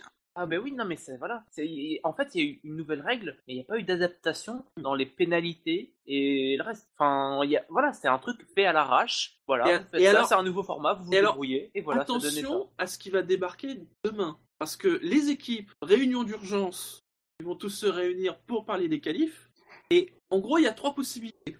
La possibilité une, c'est ils sont sains d'esprit et ils disent on a merdé, on a fait de la merde. Enfin, la FIA a merdé parce qu'ils veulent pas oser dire qu'ils ont dit oui lors du comité stratégique, mais ça a merdé, c'est pas grave. On va revenir au système de l'an dernier. Le système de l'an dernier marchait très bien. Et puis bon bah, si on veut changer les qualifs, peut-être qu'on attendra 2017, mais on prendra par contre 9 mois pour bien réfléchir à un système, hein, et pas euh, deux jours. hein. Deuxième possibilité, parce que on est en F1 et que rien n'est à exclure en F1, vous le savez depuis le temps. Il est possible qu'ils nous disent non mais attendez, c'était que la première fois. Voyons Bahreïn et après on réfléchit. Donc peut-être qu'à Bahreïn, le- ils sont foutus de nous dire qu'à Bahreïn, ils seraient foutus de nous dire qu'à Bahreïn, ça soit le même système. hein. On ne sait jamais avec la F1. Mais C'est Troisième vrai qu'ils sont capables du pire. hein. ils sont capables du pire. Pas Troisième du possi- meilleur, mais du pire. Troisième possibilité, qui pourrait être pire, là pour le coup, c'est la solution, On tu sais, un peu à cheval. C'est le côté, non mais l'idée de base était bien, on va juste faire des ajustements. On va ajustements complexifier qui- le truc. Des ajustements qui seront décidés bien évidemment en l'espace d'une nuit. Alors si, si en 15 jours euh, ils n'ont pas réussi à faire un truc potable, je vous laisse imaginer les ajustements qu'ils pourraient faire. Et donc, pour vous, quand, on connaît, Alors, quand on je- alors, connaît- je- quand on connaît la euh, capacité à la F1 à faire de la merde, hein, je dis prudence. Prudence. Oui, prudence. De notre côté, d'après des, des déclarations que j'ai lues là sur le, où ils sont tous d'accord, euh, les patrons d'écurie pour dire c'est de la merde. Ils sont te- quasiment textuellement, ils disent ça. Euh, ils reconnaissent quand même qu'ils ont complexifié un truc qui marchait bien, qui marchait quand même plutôt bien, et que euh, la complexité, la complexité était, était malvenue sur ce coup. Donc, je les, ima- je les imagine mal complexifier davantage le truc. La solution la plus simple, c'est de revenir à- au système de Au l'an système dernier. de l'an 2015. dernier. C'est le plus fonctionne simple, plutôt pas mal. c'est le Parce plus qu'en simple, plus- tout le monde le connaît et euh, a priori il n'y a pas de problème Oui, à le jusque-là, remettre, ça quoi. sera pas un souci euh, à, à remettre en place. euh. Et en plus, finalement, on se retrouve avec en Q3 moins de voitures que ce qu'on avait l'an dernier.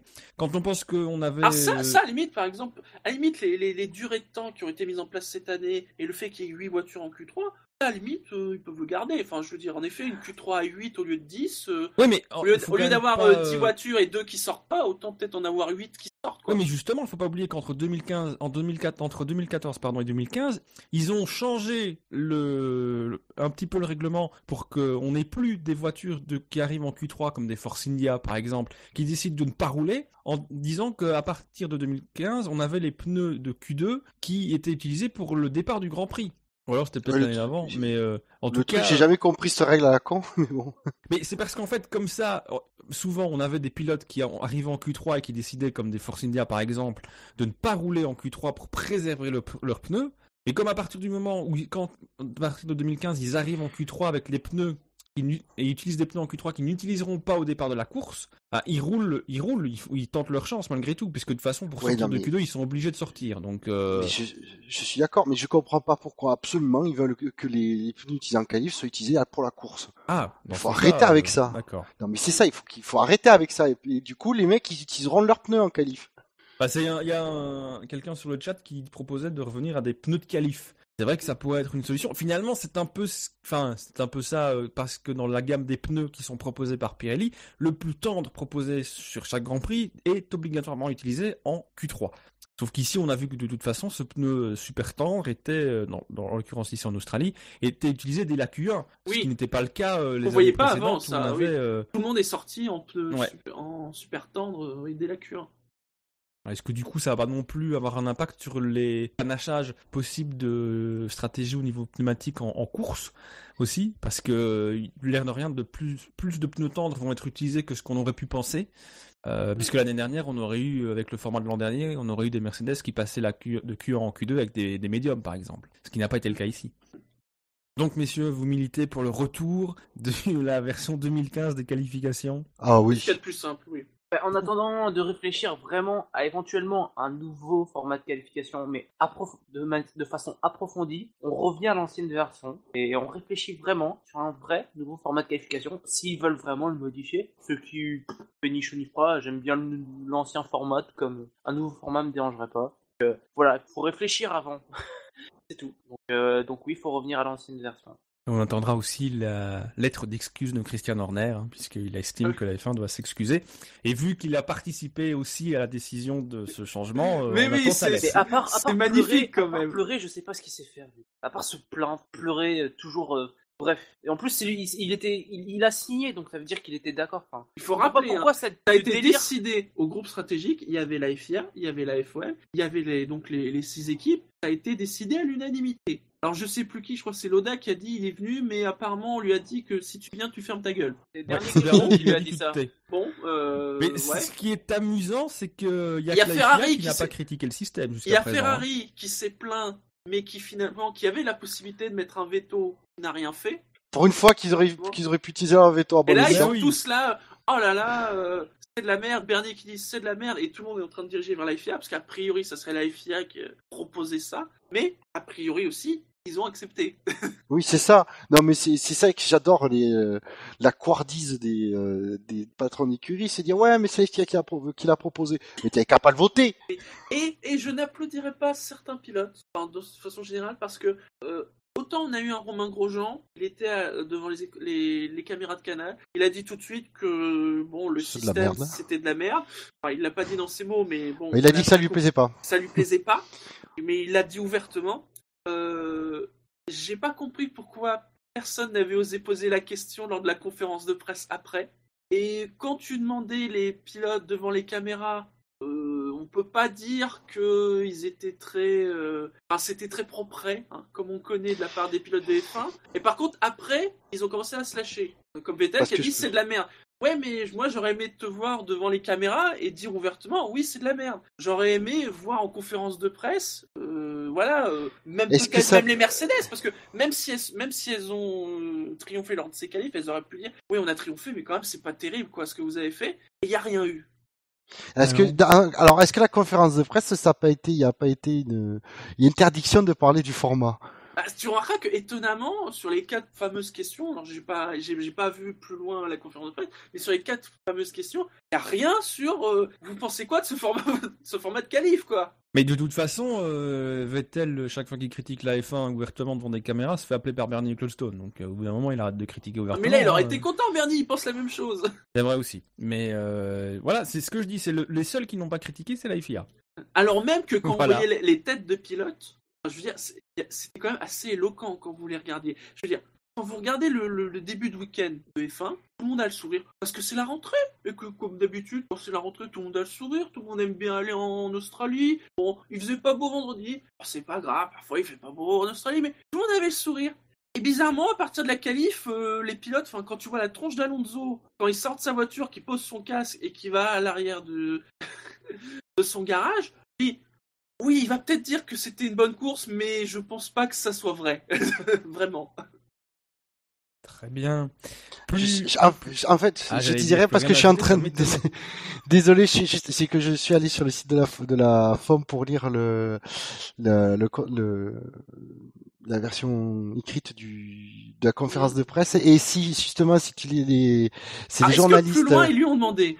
Oui oui oui oui c'est les questions de, des des jour- tu sais il y a un moment ils ouvrent c'est ouvert aux journalistes euh, et là la première question surtout que déjà que déjà euh, Horner et Toto Wolff avaient dit que c'était de la merde donc Mais je suis en train de sur les, quatre, les fameuses quatre premières questions qu'on voit à la télé, ils demandent pas. Oui, mais ça, c'est la FOM qui demande de toute façon. Donc, euh, la FOM ou la FIA, forcément, euh, ils vont pas. euh, Alors Lewis Hamilton lui dit que de toute façon apparemment comme il, il est blasé puisqu'il a eu la pole. Sébastien Vettel il a répondu j'ai eu le temps de me changer trois Oui, points de oui, suspension il s'est pointé en jean quand même à la ré- réunion d'après-course. et Rosberg qui dit euh, c'est bien que la F1 euh, essaye mais euh, mais c'est la mauvaise façon de faire donc on devrait re- revenir à l'ancien système pour les fans. D'ailleurs, euh, pour revenir à Alonso, il, est tellement, il, avait, l'air tellement mécontent de, sa, de la séance de qualification qu'il a tout déclaré que la voiture était fantastique aujourd'hui. Je me suis très à l'aise et très heureux de la performance de la voiture tout le week-end. Ça veut tout dire. Voilà. Bon, sinon, il donne, il- concernant le nouveau format, lui, il est un peu plus, euh, on va dire, moins, il est moins mitigé, quoi. Il a envie de donner du temps au nouveau format. Mais par contre, il dit, Alonso, qu'il croit qu'il favorise les équipes les plus fortes et qu'il est un peu, et qu'il est un peu injuste pour les équipes Oui, moins vrai. compétitives. Il a dit ça. Ce oui. qui est assez étrange, car c'est exactement l'objectif inverse de ce nouveau format. Mais c'est Enfin, ça qui est fou, c'est que l'objectif est inverse, mais dans les faits, dans ce qu'on a vu, il- Alonso a complètement raison. Voilà, c'est magique. Enfin, enfin, Oui. Ce qui est magique incroyable. aussi, c'est Alonso qui s'inquiète des petites équipes. Hein. C'est pas toujours le cas. bah, hein. McLaren en est une maintenant. C'est vrai. Enfin, il progresse quand même, il progresse, puisque euh, si on a fait le tour, on en reparlera sans doute, euh, au moins à mon avis dans l'émission de, lundi après le Grand Prix, Ah, on verra s'il y a des infos. ouais. il y aura probablement, espérons-le, des infos euh, de la réunion de crise, n'est-ce pas, qui aura lieu demain matin euh, à Melbourne. Euh, je vous propose maintenant de passer véritablement aux, qualifications. Oui, parce qu'il y a eu une hein. qualif, faut pas l'oublier. Oui, oui, oui, oui. Et il y a, il y, a eu, il y a eu des performances à souligner malgré tout. Il y a eu du sport aussi ce, ce samedi matin. Euh, on commence logiquement par la Q1 avec les pilotes éliminés en partant du dernier au moins mauvais de cette première partie de qualification. Le dernier, c'est euh, Pascal Verlaine qui est 22e, qui réalise le 22e chrono. Euh, Rio Arianto le 21e temps, qui Trois tours, de- trois tours chacun. Super. il est quand même devant son équipier, hein, Mm. donc Eh oui, euh, c'est voilà. on, on s'est quand même, on s'est beaucoup moqué, euh, mais bon, c'est quand même à souligner. Il partira malgré tout derrière puisqu'il a reçu une pénalité de trois positions.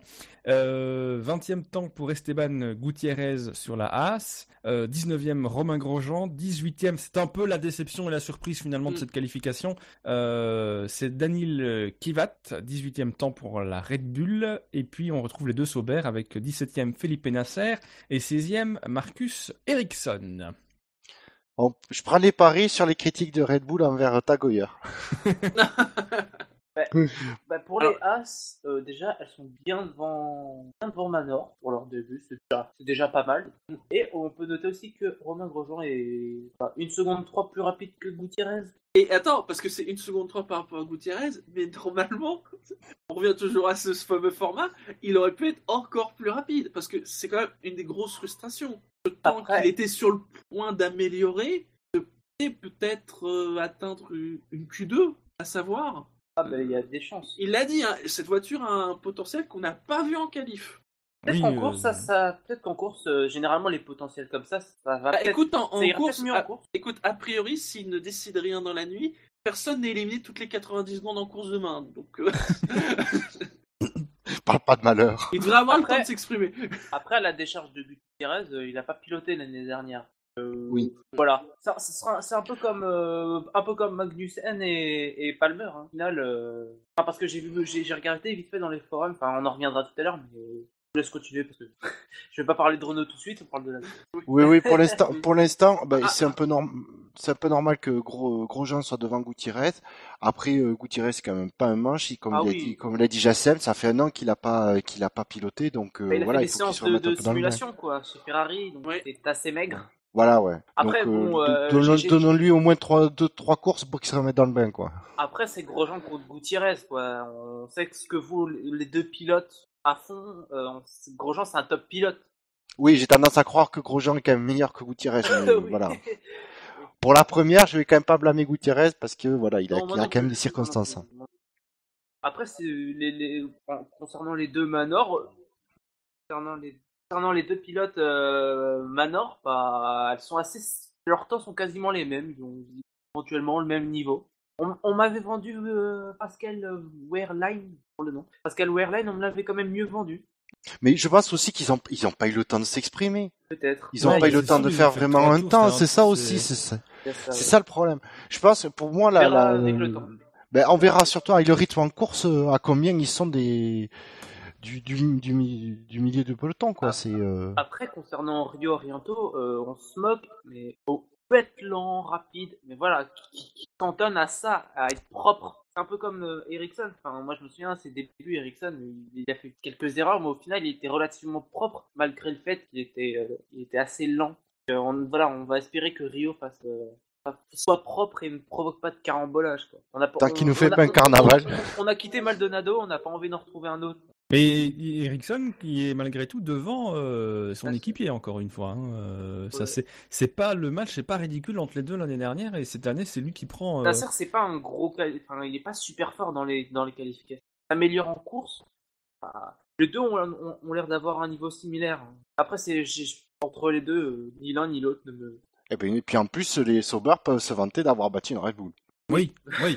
Qui lui, à mon avis, pour le coup, est un peu victime du, nouveau système malgré tout, puisque dans ses déclarations, il explique que son premier tour lancé a été compromis par le trafic, bah évidemment, hein, toutes les Bah, voitures étaient, euh, ouais. était en piste. Et à mon avis, c'est aussi un, un problème qui va être récurrent si on garde ce système-là pour les Manors, qui elles vont avoir du mal à s'extirper. euh, forcément, c'est les voitures déjà les plus lentes par défaut, et elles vont être plus plus souvent qu'à leur tour plan- plantées dans le trafic et vont avoir moins l'occasion de se- s'en sortir. Donc elles vont avoir euh, double handicap, j'ai envie de dire. Et puis, pour euh, revenir sur Kivat, bah, quand il a attaqué son deuxième tour, euh, bah, ses pneus étaient un peu usés déjà et n'étaient plus à performance optimum. Donc, malgré tout, je pense que la vraie victime de ce nouveau système, la seule finalement, peut-être ah, avec. Grosjean quand même aussi peut-être, c'est Kivat. Ben oui, euh, c'est une Red Bull, elle est pas censée euh, pas disqualifier dès la Q1. Euh. Enfin, surtout que ça se présentait mieux que les deux années précédentes. Donc, euh, Après, pas ex- Après, honnêtement, j'ai pas exactement compris ce qui s'est passé du côté de Red Bull pour que Fiat soit. Il y a peut-être eu un problème de, gestion. C'est assez étrange, mais à mon avis, euh, dire que dire. Pas vraiment d'explication sur euh, la 18ème place de Fiat.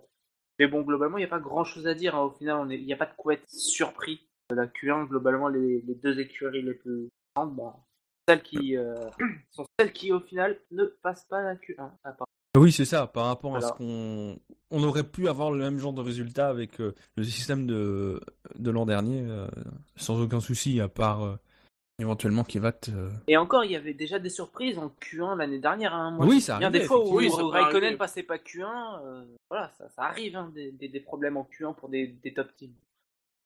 Voilà. Shinji, un commentaire sur la Q1 Bah, déçu pour Gviat.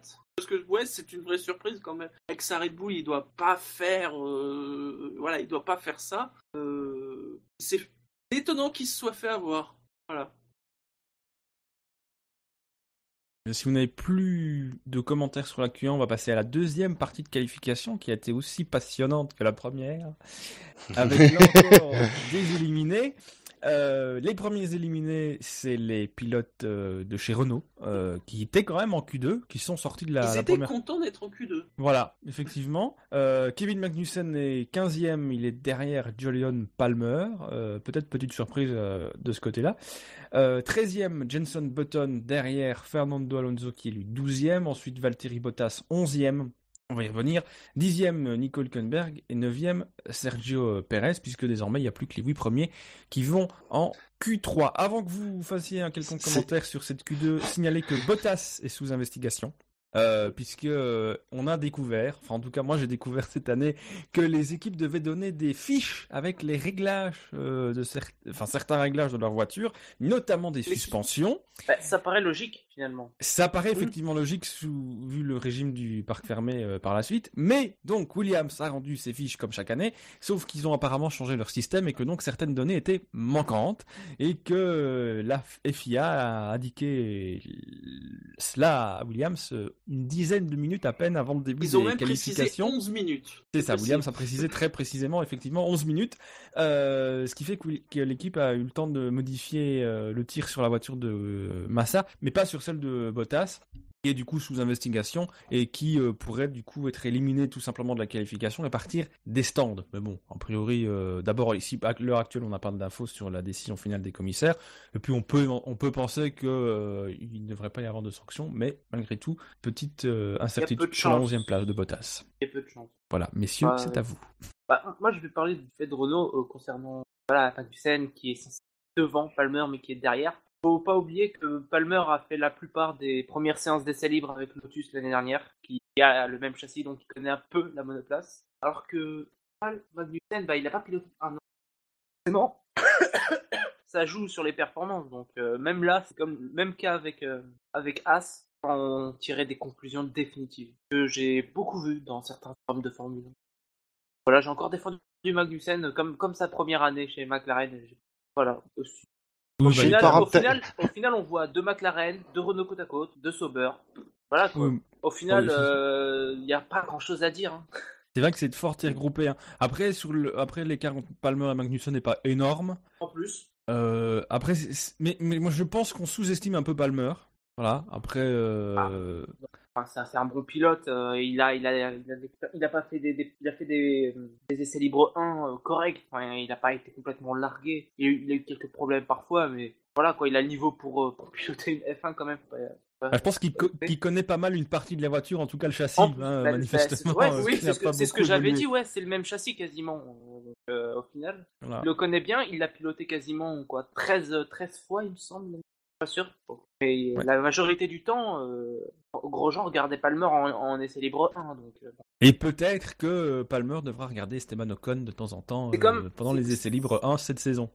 C'était comme avec, euh, avec Bottas lors de sa première année, on le voyait bon, mais au final, euh, c'est parce qu'il a fait, il avait passé l'intégralité de, de, de la saison précédente à piloter en essai libre 1. Voilà. Ça aide, hein, Oui, mais je trouve qu'on a libres 1. peut-être tendance à avoir le sentiment inverse euh, par rapport à Palmer en fait. Bah, qu'on a il a tendance son- à le juger de manière négative un peu vite. Il a son statut de pilote, de pilote payant, euh, etc. Bon. Bah, il a quand même été champion de GP2, alors c'est vrai qu'il lui a fallu 4 saisons pour Oui, y enfin, arriver. Maldonado euh, aussi, il a été champion de GP2. hein. Et il Ça commence l'a à y en avoir empêché de- beaucoup des champions de GP2, c'est ça le truc? Et, ouais, mais admettre que la GP2, ça fait quelques années que. Ne dis pas ça, ne dis pas ça, Ben. Non, mais- le dernier champion GP2 qu'il y a eu, ne dis pas ça. Non, Ben. non, mais, mais globalement, je trouve que le, le- petite digression, mais le plateau de l'année dernière était pas dégueulasse. Et j'ai pas le sentiment que le plateau de cette année euh, sera dé- dégueulasse non plus. C'est vrai qu'il y a eu une dépréciation à un moment donné, mais je pense que ça reprend un peu du poil de la bête. Notamment les pilotes Red Bull euh, du programme Red Bull qui arrivent là plutôt que euh, de rester en 3.5. Donc, euh, Ouais, mais ça, c'est lié au programme Red Bull en lui-même. oui, mais que, il y a de rien, il y a euh, des pilotes de qualité dans, le, qu'à la le GP2. championnat- dans le, le programme Red Bull. Donc, s'il y a des pilotes Red Bull dans le GP2, c'est aussi euh, rehausser le niveau un peu euh, des pilotes. Donc, euh, il y a eu des plateaux un peu euh, qui ressemblaient à rien, mais je trouve que l'année dernière et cette année, on a quand même, euh, ça reprend un peu du poil de la bête, l'air de rien. Euh, les McLaren, 12 et 13, à leur place. Oui. Oui. Ils ont dit qu'ils avaient manqué de pneus, eux, pour éventuellement viser plus. Vous pensez qu'ils auraient pu viser mieux Alonso, on n'avait plus. Peut-être pas dans la course. Et euh, ouais. Parce Bon, que même ça, ils ont mal géré. Bravo. Parce que Bottas il tourne en 1.25 961 et Alonso est en 1.26 125. Est-ce que vous pensez qu'il aurait pu aller euh, éventuellement chercher la Williams? Euh, alors moi je sais pas parce que dans le tableau du classement des qualifs de l'article là je trouve Arianto en Le 11e. dis pas, le dis pas, ça, ça va être corrigé. je sais pas qui a fait le tableau mais Je vous emmerde, c'est une erreur, ça va être corrigé. euh, Bottas j'étais un peu surpris ouais qu'il fasse pas un peu mieux que ça quand Il même. à côté. Hein, de- Mais après j'ai pas senti Les après j'ai pas Williams senti les Williams ouais euh, extraordinaire hein. J'ai ouais j'ai Ah, ils ont pas l'air super en forme. Ou alors c'est que euh, en qualif c'est pas leur truc et ils seront au meilleur rythme de course je sais pas. Williams donne bien plus de faction que les. C'est c'est assez étrange. Ouais. Raté leur CKU. Bottas, il Ah, avait c'est des ce que problèmes j'avais de dit grippe. tout à l'heure. Ce que j'avais dit tout à l'heure, je sais pas trop situer McLaren, je sais pas contre qui vont se battre. Ils sont trop rapides pour les Renault, trop rapides pour les Sauber, pas assez rapides pour les Forcia, pas assez rapides pour les Williams. Euh, quelque chose me dit que les McLaren vont bien s'ennuyer cette année. Mais bon, euh, Bah, voilà ça quoi. fait milieu de Q2, quoi. Ouais, ils sont, ils sont, ils sont dans le ventre mou du ventre mou. Voilà, vraiment là. Euh, C'est une belle image en tout cas. c'est ça, le ventre mou. Et donc pour revenir sur euh, Bottas, il explique qu'il avait un, il a eu, il manquait de grippe simplement sur sa Williams. Et euh, Ça arrive, voilà, Ça arrive, peut hein. expliquer. euh, ça, ça contre-performance. Eh ben, généralement, quand tu vas pas vite sur un tour, c'est que soit tu manques de puissance du moteur, soit que tu manques de grippe. Mais Bon, manif- a priori, le moteur, ça devrait aller. Enfin, chez... avec un. Mercedes, euh, je pense qu'ils sont dans le bon. Euh, donc voilà. Après, euh, 11ème euh, dans le format de l'année dernière, c'était pas, c'est, c'est aux portes du top 10. Hein. C'est pas non plus euh, totalement. Mais même cette année, c'est aux portes du top 10. Oui, non, mais en fait, j'allais dire que c'est aux portes de la Q3. Oui. Je me suis dit, arrêtons de rappeler le format de l'année dernière, donc ça reste, on- il est pas, Mais il est aux portes du, port- du top 10. Anticipons le Bahreïn. Anti- Voilà, c'est ça. C'est parce que j'ai j'ai envie d'oublier ce système actuel qui m'a traumatisé ce matin devant mon téléviseur. Mais vous inquiétez pas, dans quelques années, on en parlera, on en rigolera. Ouais, Bah, il y a déjà J'espère en que finalement. hein. Comme, Euh, comme, on, comme on parle actuellement, comme on a parlé actuellement du système de qualif en 2005, mais ça fait partie des petits trucs marrants de la Formule 1. On en rigolera il dans faut- quelques années. Ouais, mais il faut du recul pour ça et que pour l'instant, on en a Bah pas. oui, évidemment qu'il faut du recul. c'est le principe. Oui, mais Et ça, là, plus vite on passera à autre chose, plus vite on pourra prendre ce recul nécessaire pour en rire. Voilà. ouais, Oui. comme, comme le- les doubles points à la fin de la, en 2014. vrai. Voilà, c'est aujourd'hui on en rigole parce que c'est débile et voilà. Des trucs kitsch ont le charme un peu de la Formule 1. Même si aujourd'hui on a envie On de s'en pleurer, passerait quand même. on a envie de se crever les yeux. Et puisqu'on parle de rigolade, passons à la Q3. La meilleure Et- séance de Q3 de tous les temps. Et à savoir si l'écart que les Mercedes sont sur la concurrence fait rire la concurrence ou pas. Euh, en tout cas, en huitième position, on retrouve Daniel Ricciardo. Septième position pour Carlos Sainz euh, Junior. On a parlé des Toro Rosso qui a plutôt bien performé. C'est une bonne position pour Sainz, mais c'est pas la meilleure de Toro Rosso puisqu'on a euh, sixième Felipe Massa sur Williams, mais cinquième position pour Max Verstappen sur la deuxième Toro Rosso. Et derrière, ben, les, les ténors du championnat, hein, a priori, euh, quatrième Kimi Raikkonen, troisième Sébastien Vettel, euh, deuxième Nico Rosberg et premier Lewis Hamilton en 1.23 837. Buchor, euh, Non, mais c'est une merveilleuse décision. Avoir fait une Q3 de 6 minutes, c'est génial. Non, mais on peut même pas Ouais. interpréter les, les, les temps, vu que Vettel, il a arrêté au bout de... Mais oui euh, il, a, il, a, il, a, il, a, il a arrêté au bout de deux tours. Même Ricciardo, c'est bête, mais il a fait quoi Une ou deux tentatives grand max. Au bout d'un moment, euh, il, a, il y avait le chrono, il pouvait, il pouvait améliorer, ben, il a pas amélioré, ben, il, il est sorti en huitième place. quoi. C'est incompréhensible. ça- Signalons c'est quand même au niveau du chrono que le temps de Lewis, donc Hamilton, était en 1.23 837. Paul 2015 était en 1.26 327. Alors évidemment, pas avec les mêmes pneumatiques, puisque l'année dernière, les super soft euh, n'étaient pas euh, dans les bagages des, des équipes, et que le record de la piste était détenu par Michael Schumacher en 1.24 125 euh, chrono réalisé en 2004. Donc tu nous, vrai tu nous dis comme bien, c'est que là, records, hein. c'est le meilleur temps absolu sur la piste de Melbourne. Voilà. Sinon, on est en train de parler On parle de bien des de voitures. vitesse. On, parle, on parle bien des voitures dont il y a deux ans, tout le monde se plaignait en disant Ouais, elles sont trop lentes, vous vous rendez compte? Elles traînent la bite, Elles traînent la bite, euh, 4 secondes plus lente. Euh, bah oui, oui. Voilà. Voilà. Alors, moi, je, pour, Ben- pour répondre à Ben tout à l'heure, parce que tu te me demandais pourquoi je rigolais, parce que c'est que apparemment, la tellement, euh, a- récupère tellement de pièces de chez Ferrari que Raikkonen roule sur une As, d'après le SVDF. Oui, euh, Shinji, il y a une deuxième erreur à corriger. Shinji me dit dans l'oreillette qui t'emmerde. Oui. voilà.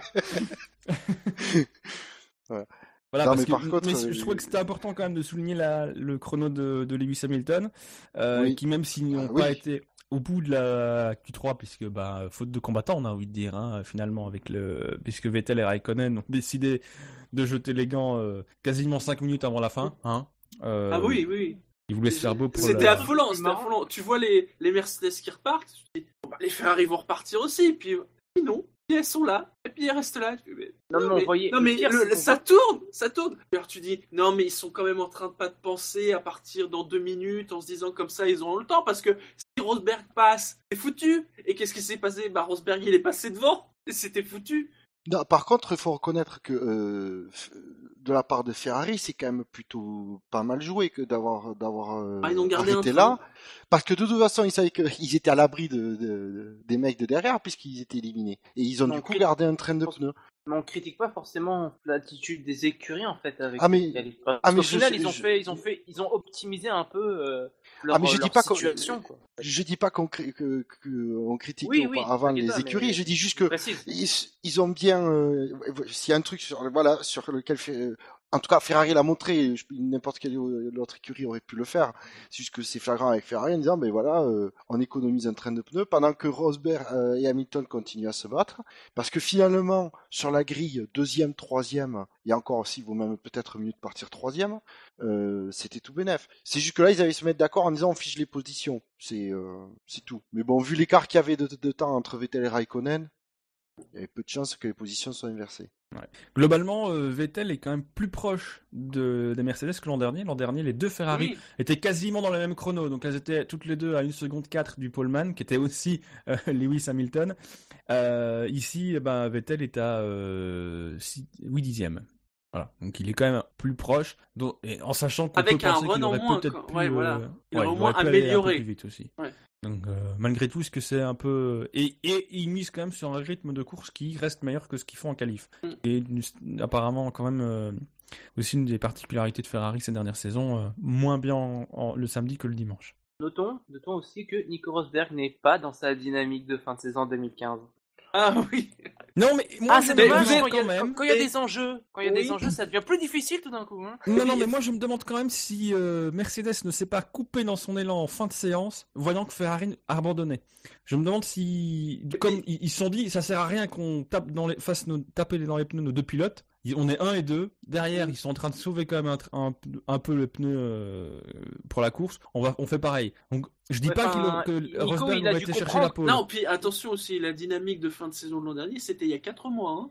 Nico Rosberg, il a dû comprendre quand même que euh, au bout d'un moment, si tu fais pas la pole, la victoire, ça devient un peu plus compliqué. Ouais, mais si l'équipe lui dit de rentrer, euh, à la limite. euh, Au bout d'un ah, moment, il doit, il doit faire valoir ses... voilà, il- Ouais. il, il- il doit parler à son équipe au bout d'un moment. euh, leur Mais ils dire, peuvent plus. L'année dernière, je- non mais pas, pas par, par radio, par avant même la qualif. Au bout d'un moment, tu dis bon, excusez-moi, mais vous savez très bien que si pas la pole, j'ai peu de chances de gagner et j'ai un peu envie d'être champion du monde un jour. Voilà, il va être deuxième. Bon, je dis pas qu'il va, il a, il a peut-être des chances de gagner demain. Hein. Personne croit. Mais euh, voilà, c'est jamais. Hein. On verra surtout au premier virage demain comment euh, si Rosberg a déjà baissé les, les bras ou pas. Non, moi, je, je, je sens, je sens Vettel passer devant. Ah, au premier virage à droite. Ouais. Devant. Bien comme il faut. Rosberg sortir, ressortir sixième derrière, derrière Marc Verstappen. Euh, Philippe et Massa. Du coup, je pense que c'est le moment parfait pour. Transition. euh, pour tra- Mais oui, vous, vous êtes merveilleux. C'est pour ça que vous êtes la crème de la crème. Vous me facilitez la tâche. Nous sommes des professionnels. Bah oui. Mais oui, voilà. Mais même si on ne, on ne fait plus en- nos engagements cette saison, on va quand même pas se priver de euh, pronostiquer le résultat de la course. Alors, messieurs, le, bah, le podium tout simplement de, de ce Grand Prix d'Australie, premier Grand Prix de la saison 2016.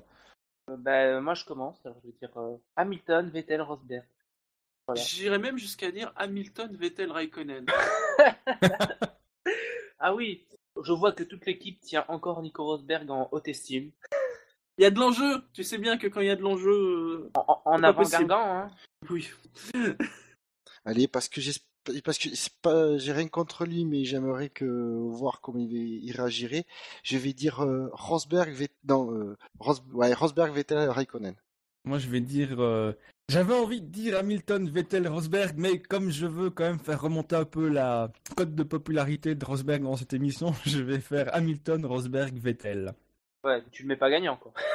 Non, mais, Oui. mais, mais je le mets devant Vettel. mais bon, faut rester un petit peu réaliste quand même. Euh, voilà, même si But- Hamilton a une vie de starlet, blablabla, que je pense malgré tout qu'il est euh, très concentré sur son sujet une fois qu'il est dans la voiture. Je peux permettre. hein. Ah, moi, j'en doute pas. Je pense que c'est un argument qui ne tient plus, ça, le côté distrait d'Hamilton. Faudrait pas qu'il aille Oui, à un moment donné. Par contre, on sait jamais, un coup de vent à gauche, à droite, Ouais. et, et des choses peuvent se passer. Portez la poisse à Nico. Non, mais il fera Hop, beau, il y aura euh, pas de vent petit demain. cumulus, hop, 25 km heure, hop. la Pas d'engagement. Sam, pas d'engagement. Moi, j'aimerais voir euh, les deux Mercedes côte à côte en arrivant au premier virage et un Hamilton qui essaye de sortir euh, Rosberg comme ça a si bien marché en fin de saison dernière. Et un Rosberg qui, lui, ne bouge pas et ne va pas dans l'herbe. Et que le message passe en disant ça marchera plus ton histoire. J'aimerais vraiment voir ça.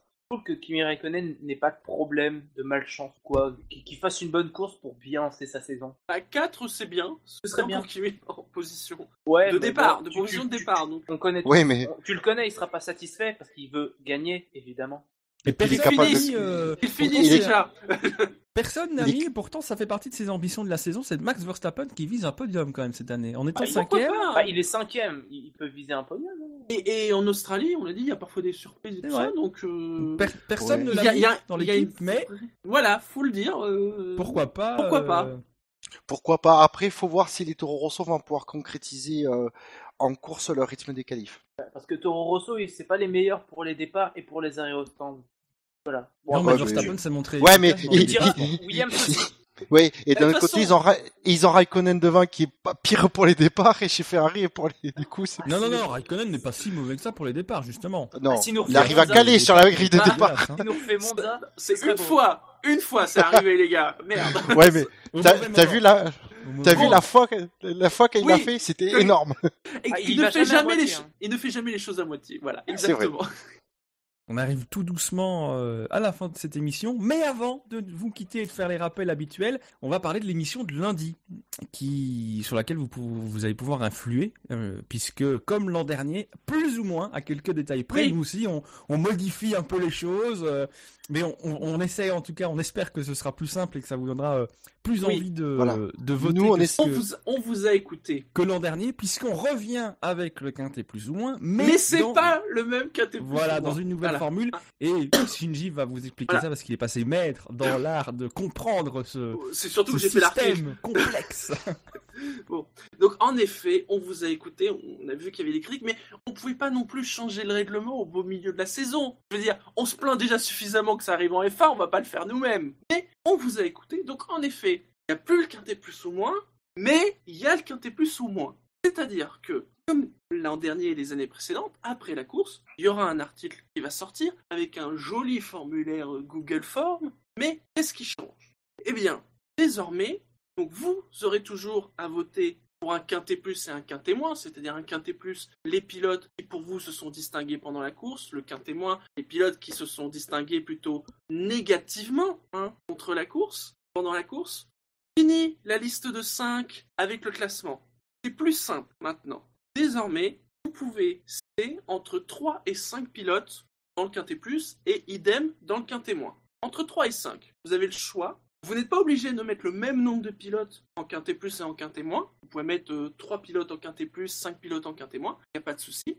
Et en plus, vous n'avez pas à vous prendre la tête à faire un classement, à vous dire quel ce pilote-là il est meilleur que d'autres. Non. Tout ce qu'on veut, c'est la liste des pilotes pour vous, positive et négative. Comme ça, ça vous donne, je vais pas dire plus de liberté, mais plus de souplesse. On espère que ça sera moins prise de tête pour vous parfois à remplir. Alors, après, nous, on va faire notre tambouille, on va faire euh, un classement, hein, euh, comme d'habitude, euh, avec un calcul niveau CP, hein, pour tout vous dire.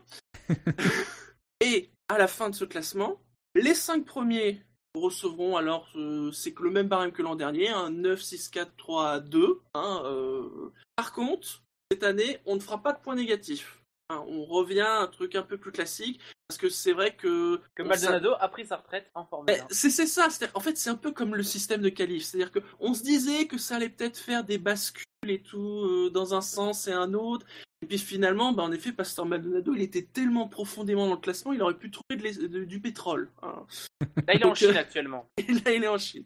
Donc, il n'y aura pas de points négatifs, il n'y aura que des points positifs. Par contre, comme l'année dernière, il se pourra, euh, on s'offre ce droit euh, pour, ce, pour les, les chroniqueurs du SAV, on pourra attribuer un point en bonus ou un point en malus parmi les pilotes qui n'ont pas reçu de points, et bien évidemment, si, euh, s'il y a unanimité. Dire qu'on a réfléchi. Alors, quand je dis qu'on fait truc. notre tambouille, parce qu'il y en a qui, qui sont en train d'en parler sur le chat, je vais vous expliquer comment on va faire le classement. C'est super simple. Et en fait, chaque pilote aura un score. Et ce score, c'est le nombre de fois qu'un pilote est cité dans le quintet plus, moins le nombre de fois qu'un pilote est cité dans le quintet moins. Par exemple, si Lewis Hamilton est cité euh, 54 fois dans le quintet plus et 10 fois dans le quintet moins, eh ben on fait 54 moins 10 et ça fait 44. C'est une soustraction niveau CP. Ah oui, Voilà. oui, parce que nous, on s'embête pas à faire des arrangements parce que c'est trop compliqué de faire des arrangements. Donc nous, on a, une, on a un fichier, on colle les résultats, hop, ça nous sort les- le classement. Voilà. Par par contre, simple on, calcul. euh, on garde le nombre de chroniqueurs du départ et à la fin. On n'élimine pas des gens en cours de route. Non. voilà. Contrairement à ce Et quant, quant au système point malus bonus, c'est vrai qu'on s'en est pas énormément servi euh, l'an dernier, mais ça n'est pas le but. Le but, ce n'est pas de s'en servir euh, à chaque course, c'est vraiment euh, à l'envie. Euh, voilà. Voilà, et puis si vous votez, euh, chers euh, auditeurs, correctement, on n'aura pas besoin de rectifier le tir à l'occasion. Donc Voilà. voilà, donc le quintet plus point, désormais, c'est entre 3 et 5 pilotes en positif, 3 et 5 pilotes en négatif, sans devoir les classer, c'est ça qui sans est devoir les classer. Voilà. Et après, nous, on, on revient sur, sur tout Et, ça et, et le un lundi. petit, petit, petit bonus, parce que sur le, le fichier du quintet plus ou moins, ceux qui voteront pour le quintet plus ou moins, vous pourrez aussi donner une note au Grand Prix. Une note sur 20. Vous savez qu'en début d'émission, souvent on donne une note sur 20, mais on va faire comme pour Miss Monoplace, c'est-à-dire que on va rajouter en fait une note du public pour avoir aussi votre avis euh, bah, sur la course. Et c'est sur Mais le- on garde, une- voilà, c'est juste la moyenne des auditeurs euh, qui va compter juste comme, un- comme un, un énième chroniqueur. Non. Oui, on Et- aime bien garder le peu de pouvoir qu'on a euh, encore. Et Ah, et non- encore que ça peut aussi changer, euh, enfin même si ça n'a pas beaucoup d'enjeux sur, sur le- la note du Grand Prix, mais ça peut quand même modifier la note d'un Grand Prix, comme ça a pu modifier la note de certaines euh, voitures en- pour Miss Monoplace. Sachant que la, la euh, note d'un Grand Prix n'a, enfin, c'est juste la note, hein, elle a aucune influence sur rien. Ouais. C'est juste euh, ah bah tiens quelle note a eu le Grand Prix? Non, mais c'est intéressant d'être avoir alors- une indication aussi extérieure. Et je précise d'entrée, la note ne concerne que la course. Ouais. Ne comptez pas les qualifs dans la note, s'il vous plaît. Et on, pas nous demande, toujours ça. on nous demande sur le chat quand sera mis le quintet plus ou moins. Et bah comme euh, à chaque fois, ce sera quelques temps après euh, la fin de la course. Et vous aurez à voter bah, jusqu'à euh, lundi soir, normalement 19h avant l'émission. Qui aura lieu le lundi soir à 20h30, c'est bien ça? Oui. En direct sur... on, si on est à l'heure. Oui, enfin à 20h35 au pire, euh, l'émission démarre. hein. Euh, donc voilà, tout ça en direct évidemment sur... Tout peut euh, arriver. C'est, c'est- c'est- hein, on ne sait jamais. Tout est possible en F1. Voilà, on a déjà commencé à l'heure. Je pense qu'on a même réussi à une fois commencer un peu en avance, mais à quelques secondes près, quelques secondes près. En Une tout fois, on cas, avait même commencé deux, deux ou trois minutes en avance parce que De toute façon, le quintet ou moins, c'est, c'est comme le nouveau règlement. euh, ça paraît compliqué, mais en fait, c'est, très simple. Ouais, mais ça marche pour nous. Oui, alors Oui, le et truc, Shinji, euh, le truc Shinji, c'est que ton explication, t'as commencé, ça paraissait plus compliqué qu'avant. C'est exactement ce que je me suis dit. Et à la fin, t'as résumé en une phrase. Et ça, Voilà. la, la- la- le résumé en une phrase suffisait largement. et Si au pire, de toute façon, si vous n'avez pas compris en écoutant cette émission, vous retrouverez euh, toutes les explications dans l'article qui sera donc diffusé sur le site euh, savf1.fr, quasiment dans la foulée de la- de l'arrivée. hein. On- globalement, euh. La publication se fait au pire des cas dans l'heure. Voilà. Messieurs, on arrive déjà, après un peu plus d'une heure trente, au bout de cette émission. 1h50, tu veux dire? 1h50, oui. Ah, oui, mais pardon. c'est la faute de les fiens. Ils n'avaient pas qu'à Mais faire, oui. faire ce truc. Hein. Renault Voilà. aussi. euh. Euh, quoi qu'il a- quoi qu'il en soit, on vous rappelle euh, bah, les rappels habituels, hein, tout simplement, que le SAV de la F1 c'est sur iTunes, c'est sur les chaînes Beta et Gamma, si je dis pas de bêtises, de Pod Radio, c'est sur PodCloud, c'est également sur Facebook, sur Twitter, c'est sur Actu F1, c'est sur Stand F1, c'est aussi, c'est aussi sur YouTube et sur Google+. Euh, Il y a une page fantôme qui doit traîner quelque part. Mais surtout, surtout, la F1 sur Internet, c'est Sur savf1.fr. SAF1.fr. SM, non SAVF1.fr, je n'ai pas besoin de le dire, les gens le savent. Mais il faut le rappeler, ça ne fait pas de mal. Et le SAV de la F1, c'est La famille, euh, euh, C'est plus simple que les qualifs. Vraiment.